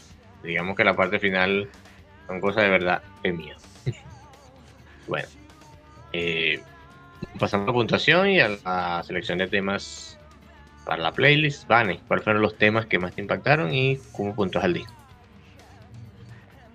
Claro, eh, mis canciones favoritas, pues protagonizando mi lista está Thunderclaps, que fue el primerísimo tema que yo escuché de The Horrors y por cierto tenía como 17 años aproximadamente, no recuerdo bien pero me encantó. 17 años como la cumbia, ¿o no? Amo su inocencia, cállate, no me recuerdes esas canciones ahorita, por favor. Estamos con algo bien chido como para que salgas con esto. Este, sí, exactamente. Eh, aproximadamente no recuerdo bien, pero probablemente pudieron haber sido 16 y ahí te falló tu broma. este, pero me encantó y era un tema que repetía muchísimo en ese entonces, me acuerdo mucho. Y actualmente también de vez en cuando, en ocasiones que se me antoja escuchar algo chido, así repito mucho esta canción. Esa quedaría en mi, en la posición número uno eh, para mí. Y seguido Counting Fives este es un temazo que adoro con todo mi corazón. Es de los más queridos de este álbum, entre otros, y por eso entra en mi top de favoritos también. Es un tema bastante, bastante genial y muy bello realmente. En esta canción en específico me gustan los sintetizadores, me encantan. Yo sé que en todas las canciones lo usan, pero en esta canción, en mi opinión, Tom usó lo mejor de sus habilidades y de su talento con este instrumento. en tercer lugar, eh, Shina Isa Parasit. Esta canción fue adaptación de Shina Isa Punk Rocker de Di Ramones, precisamente lo que estábamos mencionando del parentesco que tienen el sonido. Y Shina Isa God Gang de, de Cramps mismo que pues también fue lanzado el 10 de abril del 2006. Shina Isa Parasit fue su single principal de este tan maravilloso álbum. Eh, y de hecho le hicieron un videoclip que por cierto muy grotesco y muy fuerte según las opiniones de muchas personas, tanto que les costó la censura en algunos territorios de internet y del mundo moviéndose más dentro de la escena, mm, se puede decir, underground, de mm, la temporada pues temprana, por así decirlo, de YouTube, que pues ya saben que antes no censuraban casi nada, como hoy en día, por eso es que este video fue bien recibido en, en dicha plataforma. Y quisiera agregar también uno más que tengo cuatro temas favoritos de este álbum, si me lo permiten, que es She's a New Thing, eh, que además de su de su canción y tonos pegajosos. El video es demasiado bueno realmente. Y si no lo han visto, es, está altamente recomendado. Les aseguro que si en este, este es el género musical que a ustedes les atrae, les gusta, este video les va a encantar y les va, les va a quedar un buen sabor de boca al, al ver el video y escuchar la canción al mismo tiempo y yo creo que va a entrar en su top de favoritos desde la primera escucha que le den. Sería todo. ¿Cómo puntuas el disco? ¿5 de 5? Sí, 5 de 5 y si se pudiera 10 de 10, 10 de 10 le doy. ¿Se pudiera 100 de 100? Uf, claro, 200 de 200 y si, si se quisiera. Gracias, Van. Víctor, temas más destacados que más te gustaron y cómo puntúas al disco. ¿Qué puntuación le das? Eh, por mi parte, también coincido por lo menos en el tema Conding Fight, me, gustó bastante. Eh, el tema también Thunderclaps eh, también me gustó, se, se, me hizo bastante pegajosa la canción y la verdad que la, la seleccioné para eh, una de las canciones más destacadas. Y bueno, la última que seleccionaría es la canción de Gilles Sleeping, que me gustó bastante también. Eh, me, me, pareció bastante interesante y que bueno, para seleccionar para la lista de reproducción creo que eh, vale la pena agregar. Y bueno, en la puntuación, eh, yo le daría un 4.7 de, de 5 también a, a, este disco, ¿verdad? Bueno, es un disco, como se mencionaba, un disco de post-punk, algo más al estilo de la parte del terror, como mencionaba Esmeralda, algo más de humor negro, algo más que de repente si no estás acostumbrado tal vez no, no te guste mucho, pero que al final, al cabo, bueno, si le das la oportunidad, seguro algún, algo destaca de este disco y algo, algo bueno sacas de él y seguramente lo disfrutas. Así que bueno, ese digamos es mi, mi puntuación final. Gracias, Víctor. Yo por mi parte concuerdo contigo en Guild Sleeping, este penúltimo tema instrumental y unos sonidos raros, cosas extrañas. Eh, concuerdo también con Bane, con China y Parasite, creo que es un tema total descontrolado, redobles por aquí, redobles por allá. Y el tema en el que difiero con sus opiniones es el Drop Japan, un tema que fue de lo que más pude apreciar en la primera, segunda, tercera escucha que le di al disco. Y en cuanto a la puntuación, lo puntuó con un 4 de 5. No una puntuación mayor, digamos que, como ya les he mencionado, es un género que acostumbro escuchar frecuentemente. Entonces ya es algo en lo que más se ve afectado, el, digamos. Es algo, digamos, por gusto personal, lo que afecta a que no tenga una puntuación más alta. Porque, digamos que a nivel musical, sí cumple con su cometido. Y bueno, en cuanto a su producción, no se le puede no, uno no puede, digamos, imponer cosas allí porque bueno, es propio del género, propio de este género. Así que con eso cerramos hablando de The Horrors. Y pasamos ya al último disco, para ir cerrando. Ojo, cuando dijo voy, voy, para ir cerrando, no es que vayamos a hacer un flash de este disco, porque este disco tiene cosas interesantes que no podemos omitir. Y bueno, el tercer disco, que es el disco para recordar, trajimos acá por recomendación de Víctor el octavo disco de la banda de metal progresivo estadounidense Dream Theater, lanzado en el año 2005 bajo el sello Atlantic Records.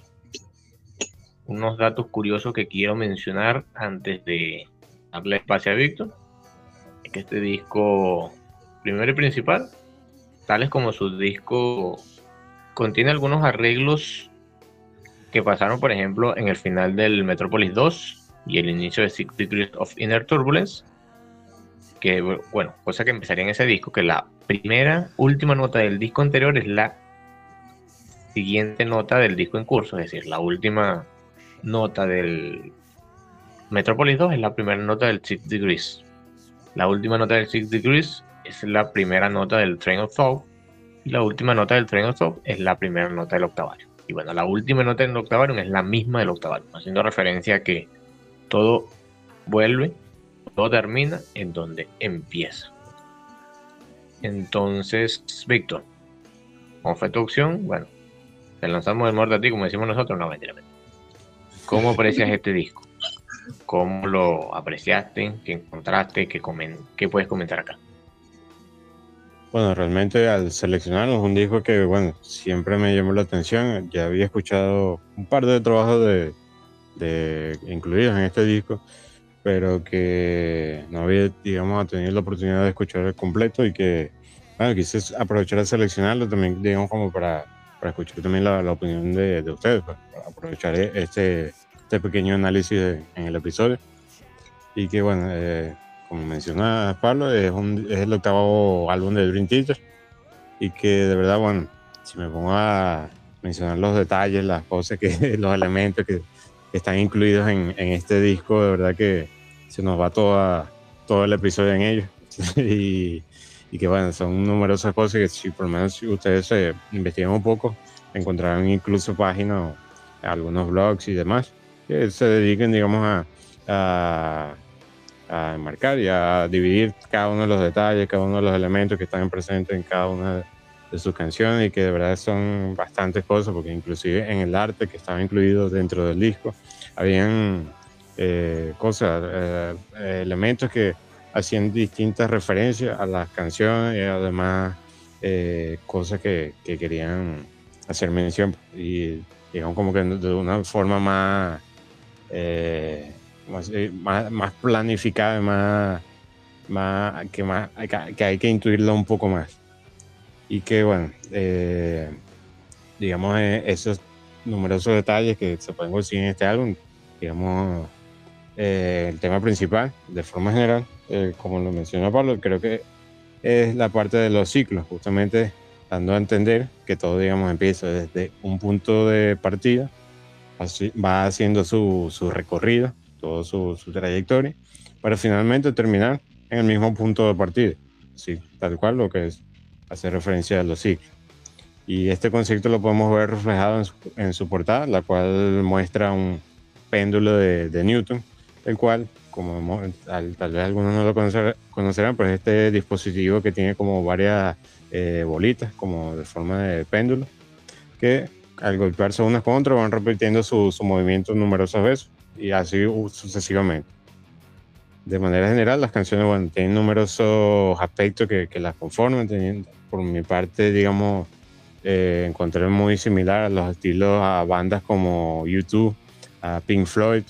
Incluso hay un tema que eh, se me hizo muy parecido, es el tema Liberty you know, Se me hizo en cuanto a su estructura, digamos, tal vez una cos otra cosita distinta, pero su estructura, digamos, su conformación de la, eh, la canción eh, se, se me deja muchísimo. No sé si es referencia o o lo que sea a una canción de Muse. ¿Verdad que bueno? Si la escuchan, es la canción de Muse es la de eh, Síndrome de Estocolmo, o bueno, su nombre en inglés. Que bueno, seguramente escucharán su e, e, esa similitud que tienen estas esta, estas canciones entre ellas. Y más allá de eso, bueno, tenemos presente la, la, guitarra, el bajo, las baterías, el teclado que no puede faltar en, en, en el metal progresivo y que bueno, da una gran variedad de armonías con distintos tiempos que van cambiando a lo largo del de disco. Y bueno, cabe mencionar justamente su, su canción Octavani, que es una canción que dura más de 20 minutos, algo que parece bastante alocado, pero cuando uno la escucha, eh, justamente esos cambios de tiempo, esa, digamos, esa forma, de esa estructura, eh, te das cuenta que podría ser decirse, inclusive es así, una canción que se divide en varias partes, que si no me equivoco son cinco partes en total. Y, y que bueno, tal vez a uno cuando eh, ve esa duración lo puede, puede alejar un poco a, a, digamos, no, yo no quiero escuchar esto, esto es demasiado. Uno está acostumbrado a escuchar algo como mucho de seis minutos, siete minutos y ya ves eso y dices, no, inclusive creo que la otra canción que, tiene tanta duración, una que tiene como 10 minutos como mucho y que bueno, ya cuando llegas a los 20 dices, no, esto es demasiado, pero bueno, si digamos como que te das la tarea, te, te mentalizas desde un principio a escucharle y darle, dedicarle su tiempo, bueno, si de verdad disfruta varios de sus elementos dentro de la canción. Aunque a mi parecer no es la canción que, digamos, sea, sí destaca, digamos, por la, la, la interpretación de los miembros de cada uno de ellos, de- por ver la, digamos, el talento que tienen cada uno de ellos, pero de forma de canción, o sea, de, de, de- de- que, bueno, esta va a ser la mejor canción del disco, a veces no, no me pareció que sea la, la- a mi parecer, la, la mejor canción. Pero sí, bueno, de verdad es un, un álbum que se disfruta, de verdad les recomiendo, si no han escuchado Dream Theater, eh, es un álbum que, bueno, yo disfruté a pesar de todo, también me, gustó y que se lo, de verdad se los recomiendo escuchar. Así que bueno, ese, digamos, esa es mi, mi pequeña apreciación del disco. No sé cómo han sido la de ustedes, muchachos, los escucho. Gracias, Víctor. Bueno, a Vane le vamos a dar descanso porque en los últimos trabajos ha sido la que ha participado el primero. bueno, en la última recomendación. Eh, bueno, para mí el Octavarium fue un disco que escuché. Bueno, el primer tema de este disco que escuché fue I Walk Beside You, allá en el 2012. Que yo digo, bueno, venía de escuchar el Dream Theater del Imagine Worlds, el Awake, el Falling into Infinity, incluso el Metropolis 2 y no me ya había llamado la atención el giro que había tomado Dream Theater en este disco. Recordando que el anterior es el, el anterior es el Train of Thought, un disco más pesado, eh, con ciertas influencias algunas de thrash y groove metal. Este es un disco que vuelve, digamos, a la parte más progresiva, incluso al rock progresivo del Dream Theater de disco como el Imagine Words. De hecho, acá el teclado vuelve a tomar protagonismo luego que en el disco anterior se dejara a un segundo plano. Datos interesantes también encontré en el disco es que el primer tema de Root of All Evil es el tercer tema donde se tocan los pasos, 12 pasos de los de la suite de los alcohólicos anónimos. Esa suite que hizo Dream Mike Portnoy, que empieza con el tema The Glass Prison, el Six Degrees of Inner Turbulence, continúa el This Dying Soul del Frame of Thought y digamos continúa también acá en con The Root of All Evil. De hecho, hay algunas estructuras de este tema que están presentes en los dos temas anteriores que mencioné. Eh, el resto del disco, algo más progresivo, no tan pesado como el disco anterior. Eh, tiene una característica que también la vi en el Image and Words, es que luego de un tema potente, su tema de inicio, el segundo tema viene a ser un tema calmado, tal como lo era Another Day en Image and Words, acá lo es. The Answer Lies Within, que a mi parecer, un tema que siempre obviaba cuando escuchaba el disco, pero últimamente le agarré el gusto, digamos, todo ese sentimiento que transmite James en la voz y el resto de la banda en los instrumentos, de verdad que llega al corazón y llega a tocar el alma. Por otros temas, también encontré, Víctor, como tú dices, la similitud con Muse en una parte, una estrofa del Panic Attack, pero más que todo el Never Know. Y el Octavarium, bueno, un tema que dura 24 minutos, la voz me aparece en el minuto 14 y la banda se pasea por algunas de las bandas que le sirvieron de inspiración. Porque empieza con cosas de Pink Floyd, pasa cosas de Yes, de Genesis, tiene muchas influencias en la parte lírica, muchas cosas de la cultura popular. Y bueno, este, en una de las secciones que se llama Intervals, intervalo, este, hay como que un conteo que hace James Labrie donde que hace mención a cada tema del disco, recordando que son, recordando que son ocho, y se puede escuchar de fondo por allí una parte de la estrofa de ese tema. Es decir, que empieza con la palabra root, haciendo mención al The Roof of Evil, y mientras Jane Labrie eh, hace algo así como que vocifera la- las letras de la canción, escucha de fondo el coro de esta canción. Luego sigue Second, se escucha el coro del de Answer Life Within, se escucha el coro del These Walls, a tanto así hasta escuchar hasta llegar al la parte 8 que sería de este mismo tema que es el octaval y bueno es un tema que también bueno a mí antes se me hacía tedioso pero últimamente lo escuché y se me pasan los 24 minutos muy rápido. Y tiene la característica que empieza con la misma nota de piano termina con la misma nota de piano que, que es la que aparece al principio de The Root of All Evil. Hablando de la portada, es una portada bastante bien trabajada, desde el arte, todo el arte del disco, el arte gráfico es bastante bien apreciado, haciendo bastante referencia a los números 5 y 8. Obviamente en el, bueno, el péndulo tiene 8 bolas y hay 5 pájaros en la portada. Dentro de una imagen de un pulpo, de un pulpo que tiene 8 tentáculos con 5 peces a su alrededor. hay un rombo con cinco lados. Eh, y bueno, también hace referencia el 8 a que es el octavo disco de la banda y el 5 a la cantidad de miembros que la conforman. Entonces, es un disco que de verdad le di otra escucha con otras intenciones que anteriormente. Me, me gustan otros discos de la banda con bueno, clásicos Imagine Wars, Awake, Metropolis. Pero el Octavarium de verdad si te gusta más la, el Dream más decantado, o sea, el progresivo te va a gustar bastante. Y bastante, cuando digo bastante, sí es bastante de verdad. Van, por tu parte, tierras acá el análisis de este disco. Mira, de entrada yo les digo que se pongan cómodos, que vayan a rellenar sus botellitas de agua, que se truenen el cuello, los dedos, la espalda, porque si antes no me callaba, ahorita no voy a tener llenadera. ¿Cómo ven? ¿Se puede? Bueno, por mi parte sí. ¿Víctor? Sí, sí, adelante. ok, mira. Empiezo. En cuanto a apreciar su magnífica y a la vez simbólica portada, que es lo que estuvieron ustedes también haciendo mención, es sencilla, pero a la vez está profundísima. A simple vista, cualquiera que la viera que no haya escuchado el álbum o que no le puso una atención especial a, este álbum y a la última canción en específico, de 24 minutos, podría decirse que está poco creativa, poco imaginativa, pero es muy, muy significativa para este álbum e incluso para el mismo James Labrie.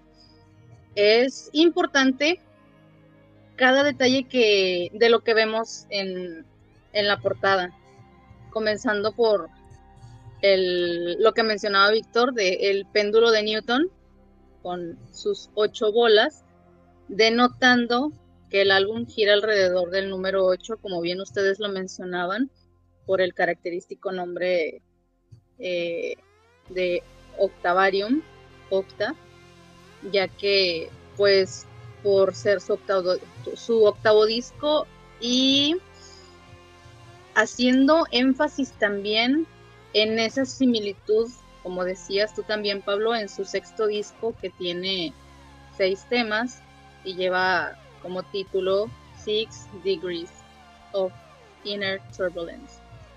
Em, el péndulo de Newton o cuna de Newton, como se le conoce también o como le digan, está plasmado en esta portada como las teclas principales de un piano, mientras que las aves al fondo están intercaladas entre las cuerdas de cada péndulo, haciendo referencia a las teclas de semitonos o teclas negras de un piano, como se logra apreciar en la contraportada. Es, la, es el mismo patrón.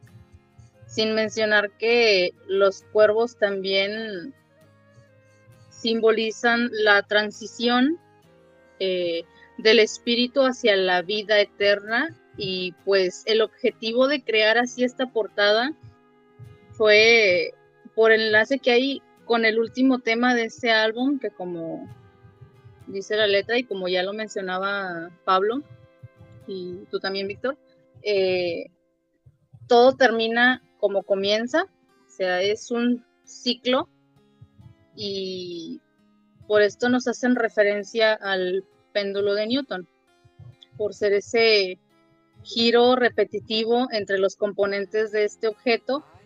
Y tengo que decir que esto me, me gustó bastante, me súper, súper encantó.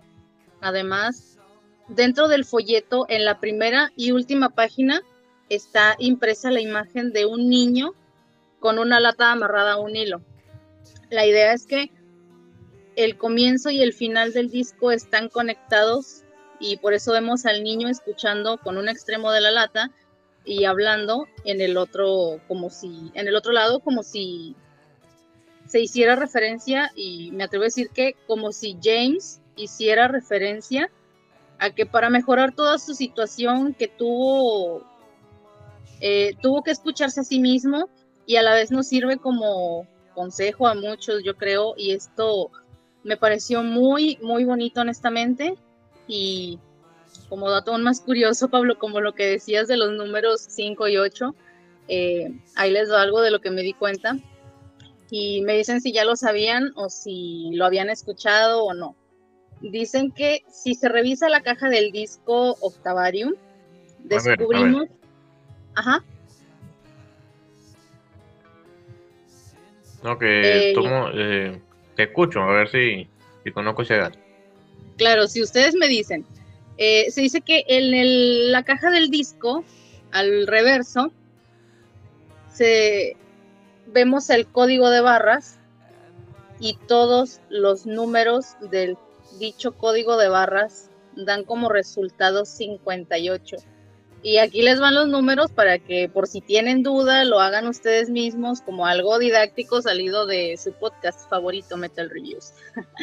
como eh, los números son 7, 5, 6, 7, 8, 3, 7, 9, 3, 2 y 1. Para que cada quien, cuando escuchen este podcast, o ustedes mismos, chicos, Víctor, Pablo, eh, me dicen qué les parece, porque a mí me pareció bien impresionante que hasta en el código de barras metieron detalles tan exactos y bien geniales. Podría ser solo una coincidencia, pero no quita el hecho de que sea bien genial. O díganme ustedes qué opinan de eso. Bueno, de verdad que es impresionante también. Aprovechando que dices eso, me va a decir en mi análisis y se me pasó. Otros detalles también referentes a 5 y 8, aparte de estar en la portada, están en los temas. Ejemplo, en el Answer Lies Within, empieza con unas campanadas que son 8. Al final de This World suena un latido de un corazón que late a 58 BPM. Al final de. No recuerdo al final de This World o al final de. De. I Walk Beside You. Hay un latido de un corazón que late a 58 BPM.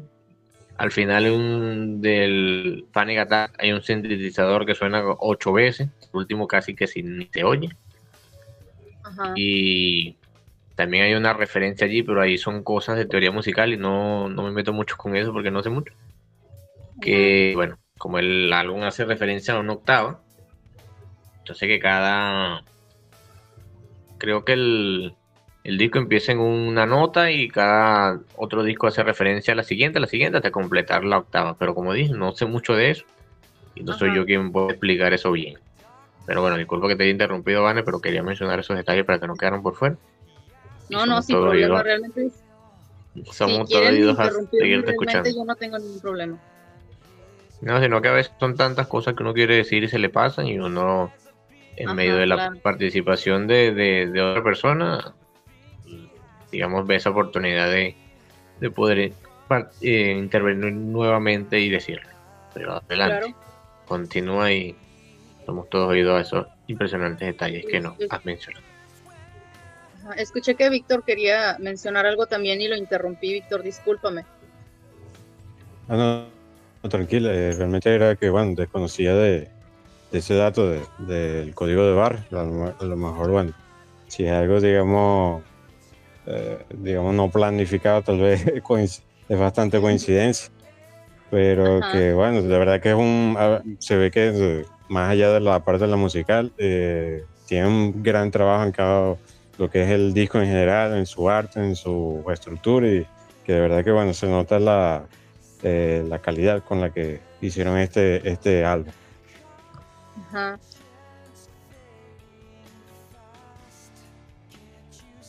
Sí, ya sería todo. Okay. continuar. Continúa. Muchas gracias. Gracias, gracias.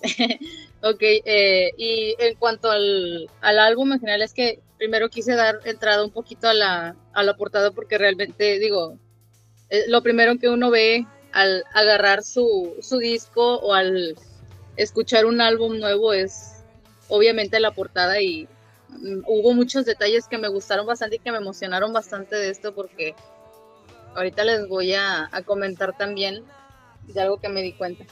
Eh, pues de entrada respecto al, a la música, este álbum podemos apreciar que es muy conceptual, pero no a lo típico de contar una historia como una fábula o basado en algo inventado o imaginativo por, si se pudiera llamar así o algo por el estilo.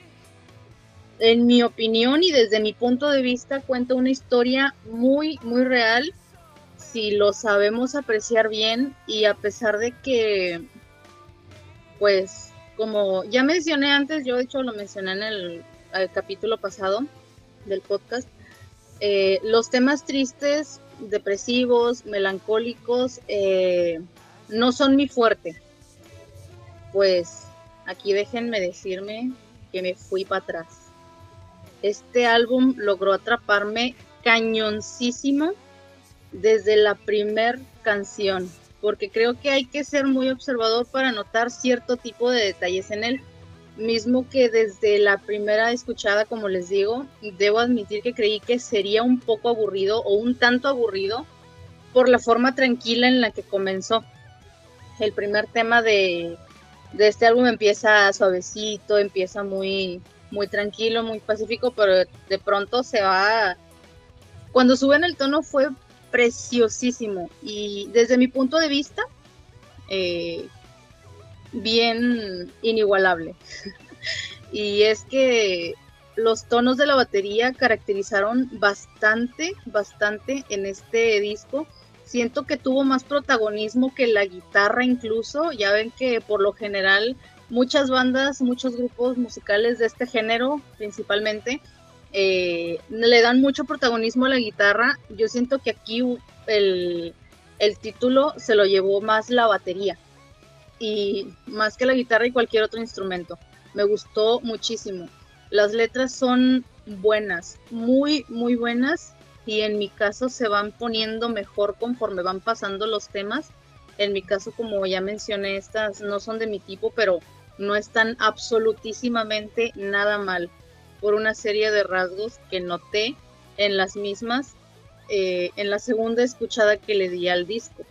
Porque primero le di una escuchada y de hecho mi, mi pendiente era como yo escuché suave el inicio del, del primer tema, creí que iba a ser aburrido y después cuando me di cuenta que había una canción de 24 minutos, no sabes cuánta, cómo me desanimé, dije, chale, va a estar eh, aburridísimo esto, va a estar me va a dar sueño, pero nada de eso. Lo que puedo notar es que están demasiado depresivas y haciendo un cálculo y una pequeña investigación me doy cuenta de que podría derivarse de un acontecimiento que de algo que le pasó a James y es que en el 2003 estuvo pasando por una depresión debido al desafortunado incidente que tuvo en un viaje a Cuba, cuando por alguna comida que probó estando en aquel lugar, em, resultó en malestares muy fuertes y en el momento en el que fue al médico, de regreso a su, a su hogar, le revelaron que muy probablemente la comida que había consumido fue la causante de tan lamentable daño que le causaron y esto fue en las cuerdas vocales, eh, lo cual tenía que esperar un largo, largo tiempo para recuperarse, puesto que pues tratamiento pues no existía para su estado, así que tomó un largo descanso que lo hizo volver a los escenarios, pero mucho tiempo después, pero con un poco menos de potencia en la voz. Esto fue para evitar volver a tener problemas, pero los fans comenzaron a criticar y siento que esto lo puso en una posición de tener que aceptar las críticas y callar, puesto que él mismo dijo, eh, lo aclaró, que no quería que le tuvieran lástima, sin embargo yo eh, llegué a percibir que a pesar de esta depresión, tristeza y melancolía, le ayudaron para la creación de este álbum en su totalidad eh, y proyectó todo eso que venía arrastrando desde ese entonces hasta la conclusión de la elaboración de este disco. Siento que no me va a alcanzar el tiempo para decir todo lo que yo alcancé a notar en ese álbum, pero y sobre todo en el último tema que fue sin duda mi favorito, este álbum me hizo sentir su me proyectó mucho todo lo que él sintió, su tristeza, me hizo alcanzar a sentir un poquito de todo eso que James estaba arrastrando en ese momento de darle voz a estas letras, lo cual hizo con tanta pasión y me atrevo a decir que también con desahogo, lo hizo con el afán de desahogarse también, que en muchas partes de las letras de este disco me hicieron poner la piel de gallina. Supongo que esto depende del, detenimiento con el que lo escuche uno o de, lo perceptivo que, sea cada persona que lo escuche, que lo estudie a detalle. Pero este disco sí fue, simplemente para mi opinión personal, maravillosamente meticuloso y perfecto en toda la extensión de la palabra. Decir que me encantó en serio sería poco. Le di una escuchada a todo el álbum y a la mitad ya era en serio, yo lo consideré excelente y al finalizar fue todavía mejor. Debo admitir que, de hecho, poco antes de la mitad del último tema de 24 minutos ya estaba bien maravillada. Eh, por esto fui por la segunda reproducción, la tercera reproducción de todo el material. Eh, mm, se nota demasiado que a James le gustan muchísimo los Beatles por las primeras estrofas que se mm, que se parecen muchísimo a sus letras. Eh, lo más notorio fue cuando hace referencia en Losing the Sky with Diamonds, en, en el tema homónimo de este álbum. Y yo creo que eh, el último tema de este álbum sin duda para mí fue todo lo que desencadenó, más bien dicho, fue la conclusión de todo el desahogo de James eh, desde que empezó su, su malestar, su depresión por, por este eh, pausa que le dio esta, este padecimiento a su carrera y fue, estuvo bien fuerte, me, gustó bastante, pero eh, yo creo que a cualquiera que, que le guste el, trabajo de James y de este grupo, yo creo que en serio le tienen que poner, los invito bastante en serio a que escuchen detenidamente la, el álbum, todo el álbum, que si pueden, encuentren las, las letras de las canciones, si las entienden en, su idioma original, perfecto, es muchísimo mejor. Yo las tuve que buscar en español porque pues no, no soy muy hábil con este idioma. Este, pero en serio es altamente recomendado que escuchen la letra detenidamente y que vean todos los rasgos del álbum y que eh, analicen cada letra de la letra de cada una de las canciones.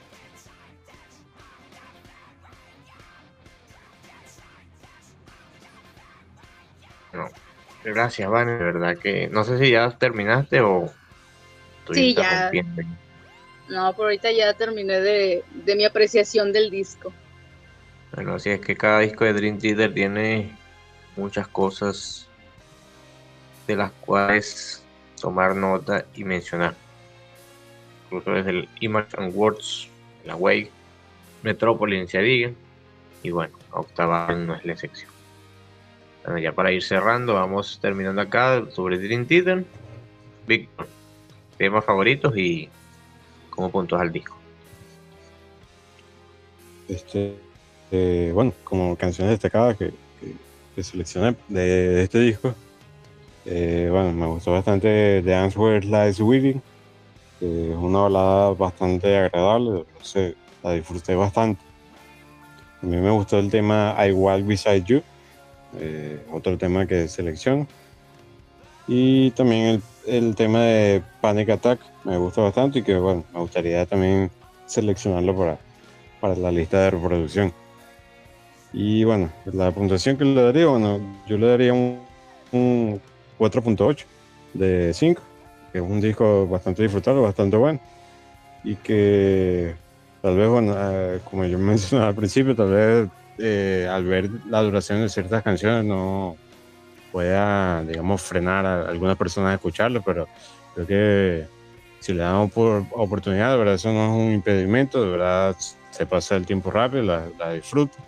Y que, bueno, de verdad, bueno, me gustaría también escucharla nuevamente para eh, detectar varios de esos detalles que, bueno, que no pude detectar porque al final, digamos, solo le di una escucha y poco más, alguna canción que sí le llegué a escuchar un par de veces, pero realmente creo que hay que dedicarle su tiempo para escuchar todos estos detalles y todas estas cosas que hemos mencionado, que seguramente si alguien más lo escucha, encontrará algún elemento, algunos, eh, algunas referencias más que no hayamos escuchado nosotros y que de verdad que es algo que, que es digno admirar de, de, este trabajo. Entonces, bueno, esa es mi, mi puntuación. Recordando que también nuestra opinión no es la absoluta, hay cosas que quizás nos pasen por alto, cosas que no, las cuales nos podemos equivocar. Y bueno, nos pueden corregir y aceptamos bien eso.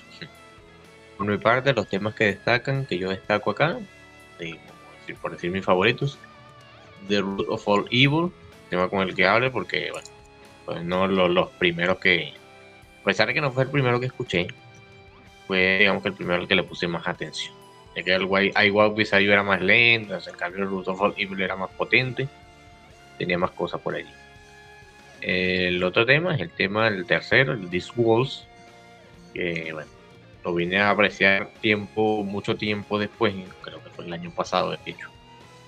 Y bueno, aparte del coro de verdad te hace, te hace volar, literalmente.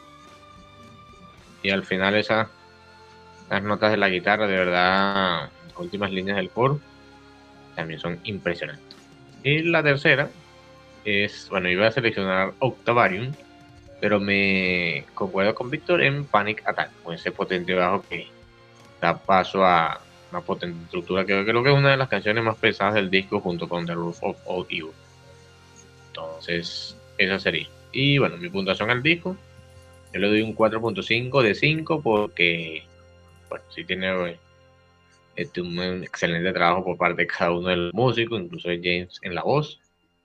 Y, pero digamos que algunas cosas, a pesar de que el disco es complejo, Dream Theater las simplificó en base a cosas que venía haciendo en discos más clásicos. Pero no por ello lo catalogo como un disco malo, que es bastante bueno y bastante recomendable. Vani, finalizamos con tu selección de temas y con tu puntuación del disco. Claro, eh, ¿crees que pueda dar un, una opinión también de mi último tema preferido? No está tan largo, pero no sé si tengan mucho sueño o si los esté aburriendo un poquito o algo. No, no, no, no. Siempre, siempre cuando, cuando hablamos de, de este tema en común, mucho nunca es suficiente. Seguro. Víctor, ¿qué dices tú? ¿Qué dice el público? Sí, adelante. Igual ya estamos terminando con, nuestros análisis. Bueno, un poquito más no, está de más. Ok, perfecto. Bueno, entonces, eh, de mis canciones favoritas, en primer lugar vendría siendo Never You Know. Eh, en segundo lugar, Sacrifice Sons. Y el tercero, y no menos importante, yo sí escogí Octavarium y les voy a comentar tantito, poquito del por qué elegí este tema como mi favorito, como ya les estoy mencionando que estuve al hacha con este álbum, estuve investigando y sacando tantas cosas. Eh, este tema tiene tantas, pero tantas cosas. Eh, como les dije que les mencioné hace un momento también, siento que cabe decir que fue James quien plasmó tantas cosas aquí. Em, plasmó su enorme gusto por The Beatles, su inspiración haciendo referencia a Freddie Mercury desde el primer tema, eh, el cual él mismo mencionó en varias ocasiones que es su vocalista favorito de favoritos. Este tema tiene una voy a sonar bien repetitivo, pero tiene una plasmación inmensamente significativa y yo creo que si ya escuchaste este tema, tú que nos escuchas y escuchaste este tema y te gustó, pero no lo analizaste o no le pusiste mucha atención, realmente te recomiendo que lo vuelvas a reproducir y le pongas suma atención a los pequeños detalles de la letra y de lo que aconteció en la vida de James. Eh, pues en entorno a lo que se relaciona con este disco. Yo en lo personal basé mi investigación en el año 2003 y 2005, así que altamente recomendado el análisis a fondo de este disco, pero en especial a este tema en particular está para en serio volarte las greñas de lo interesante y emotivo además de meticuloso que es. Y retomando el tema, me di cuenta, mmm, más bien dicho, me di a la tarea y me tomé la libertad de buscar en internet una página que sirve para ver las partituras de cualquier, cualquier canción y pues analizando un poco y detenidamente me di eh, cuenta, o más bien dicho, yo percibí lo siguiente y de la siguiente manera. Al inicio de la canción es como si James hubiera aplazado, eh, plasmado su trabajo como una especie de, em, este, de, un fractal. Un fractal viene siendo algo, em, o mejor dicho, un objeto. Em, sí, es un objeto geométrico en el cual se repite un mismo patrón a diferentes escalas y con diferente orientación. Se supone que este es un objeto geométrico, pero aquí no existe un objeto y mucho menos geométrico.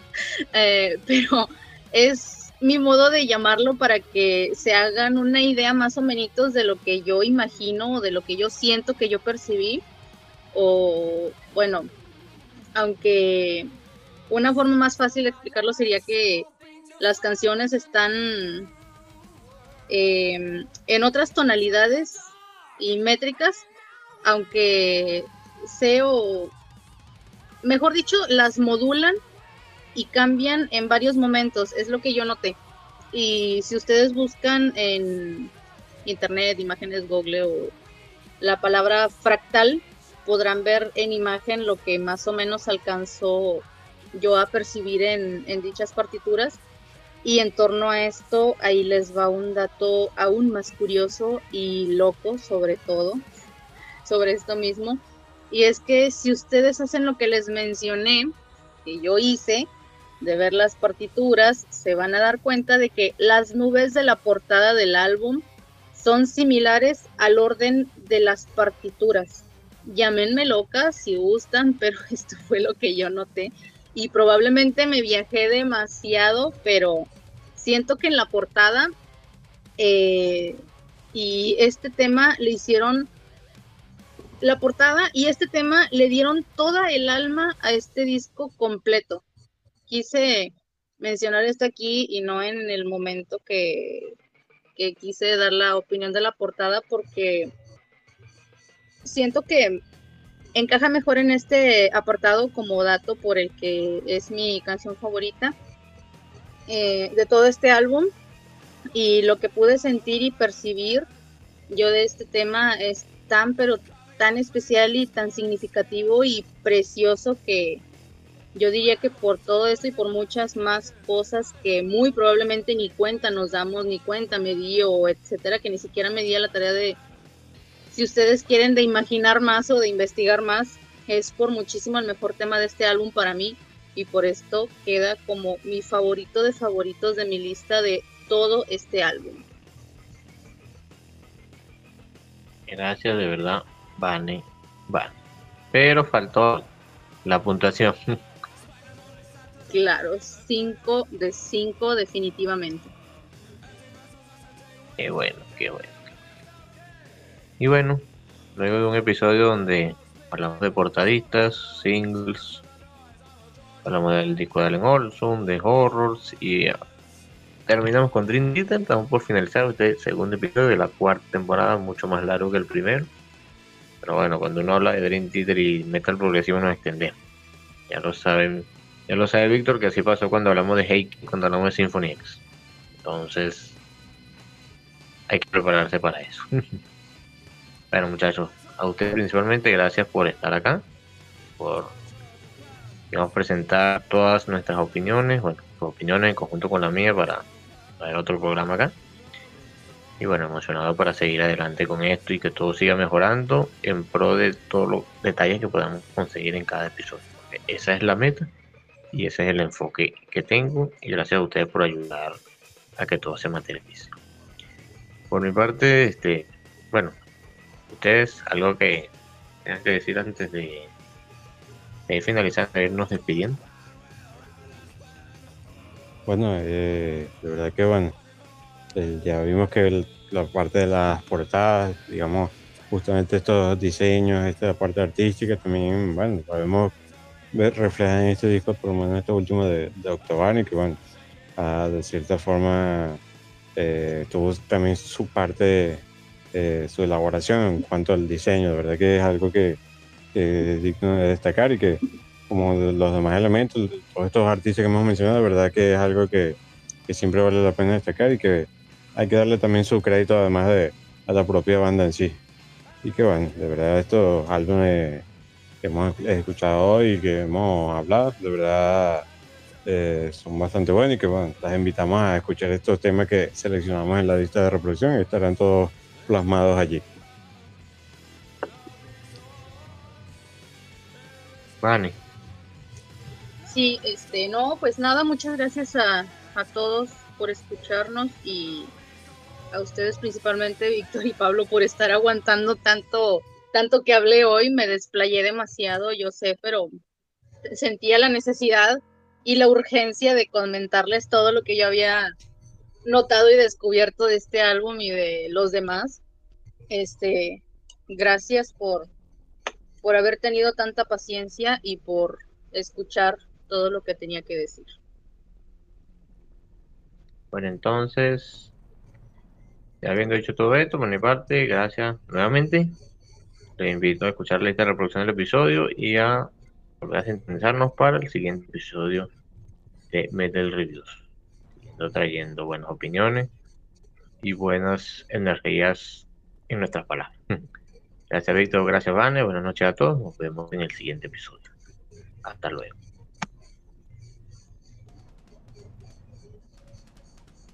Bueno, por mi parte también me despido aquí. Este, ya creo que eh, hemos hablado bastante y que bueno, ya en el próximo episodio traeremos más, más discos y más temas de, de los cuales hablar y que estaremos aquí presentes también para, para discutir un poquito sobre ello y por esto que nos guste. Así que bueno, gracias Pablo, gracias Esmeralda por estar aquí presente, al igual a todos los que nos escuchan.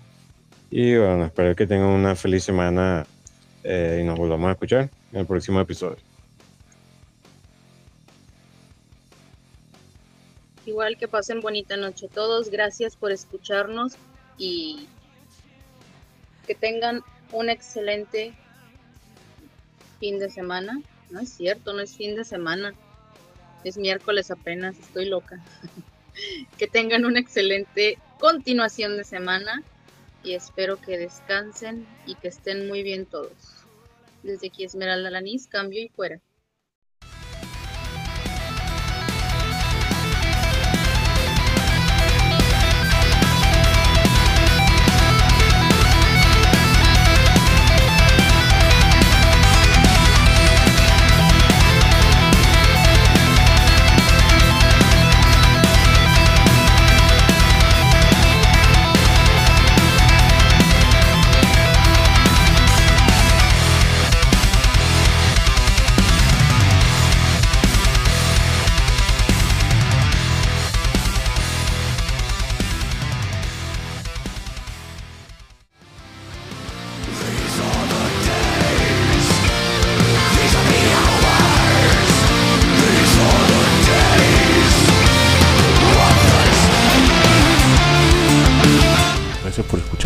De Metal Reviews y les hacemos la invitación para que nos acompañen en el siguiente. Hasta la próxima.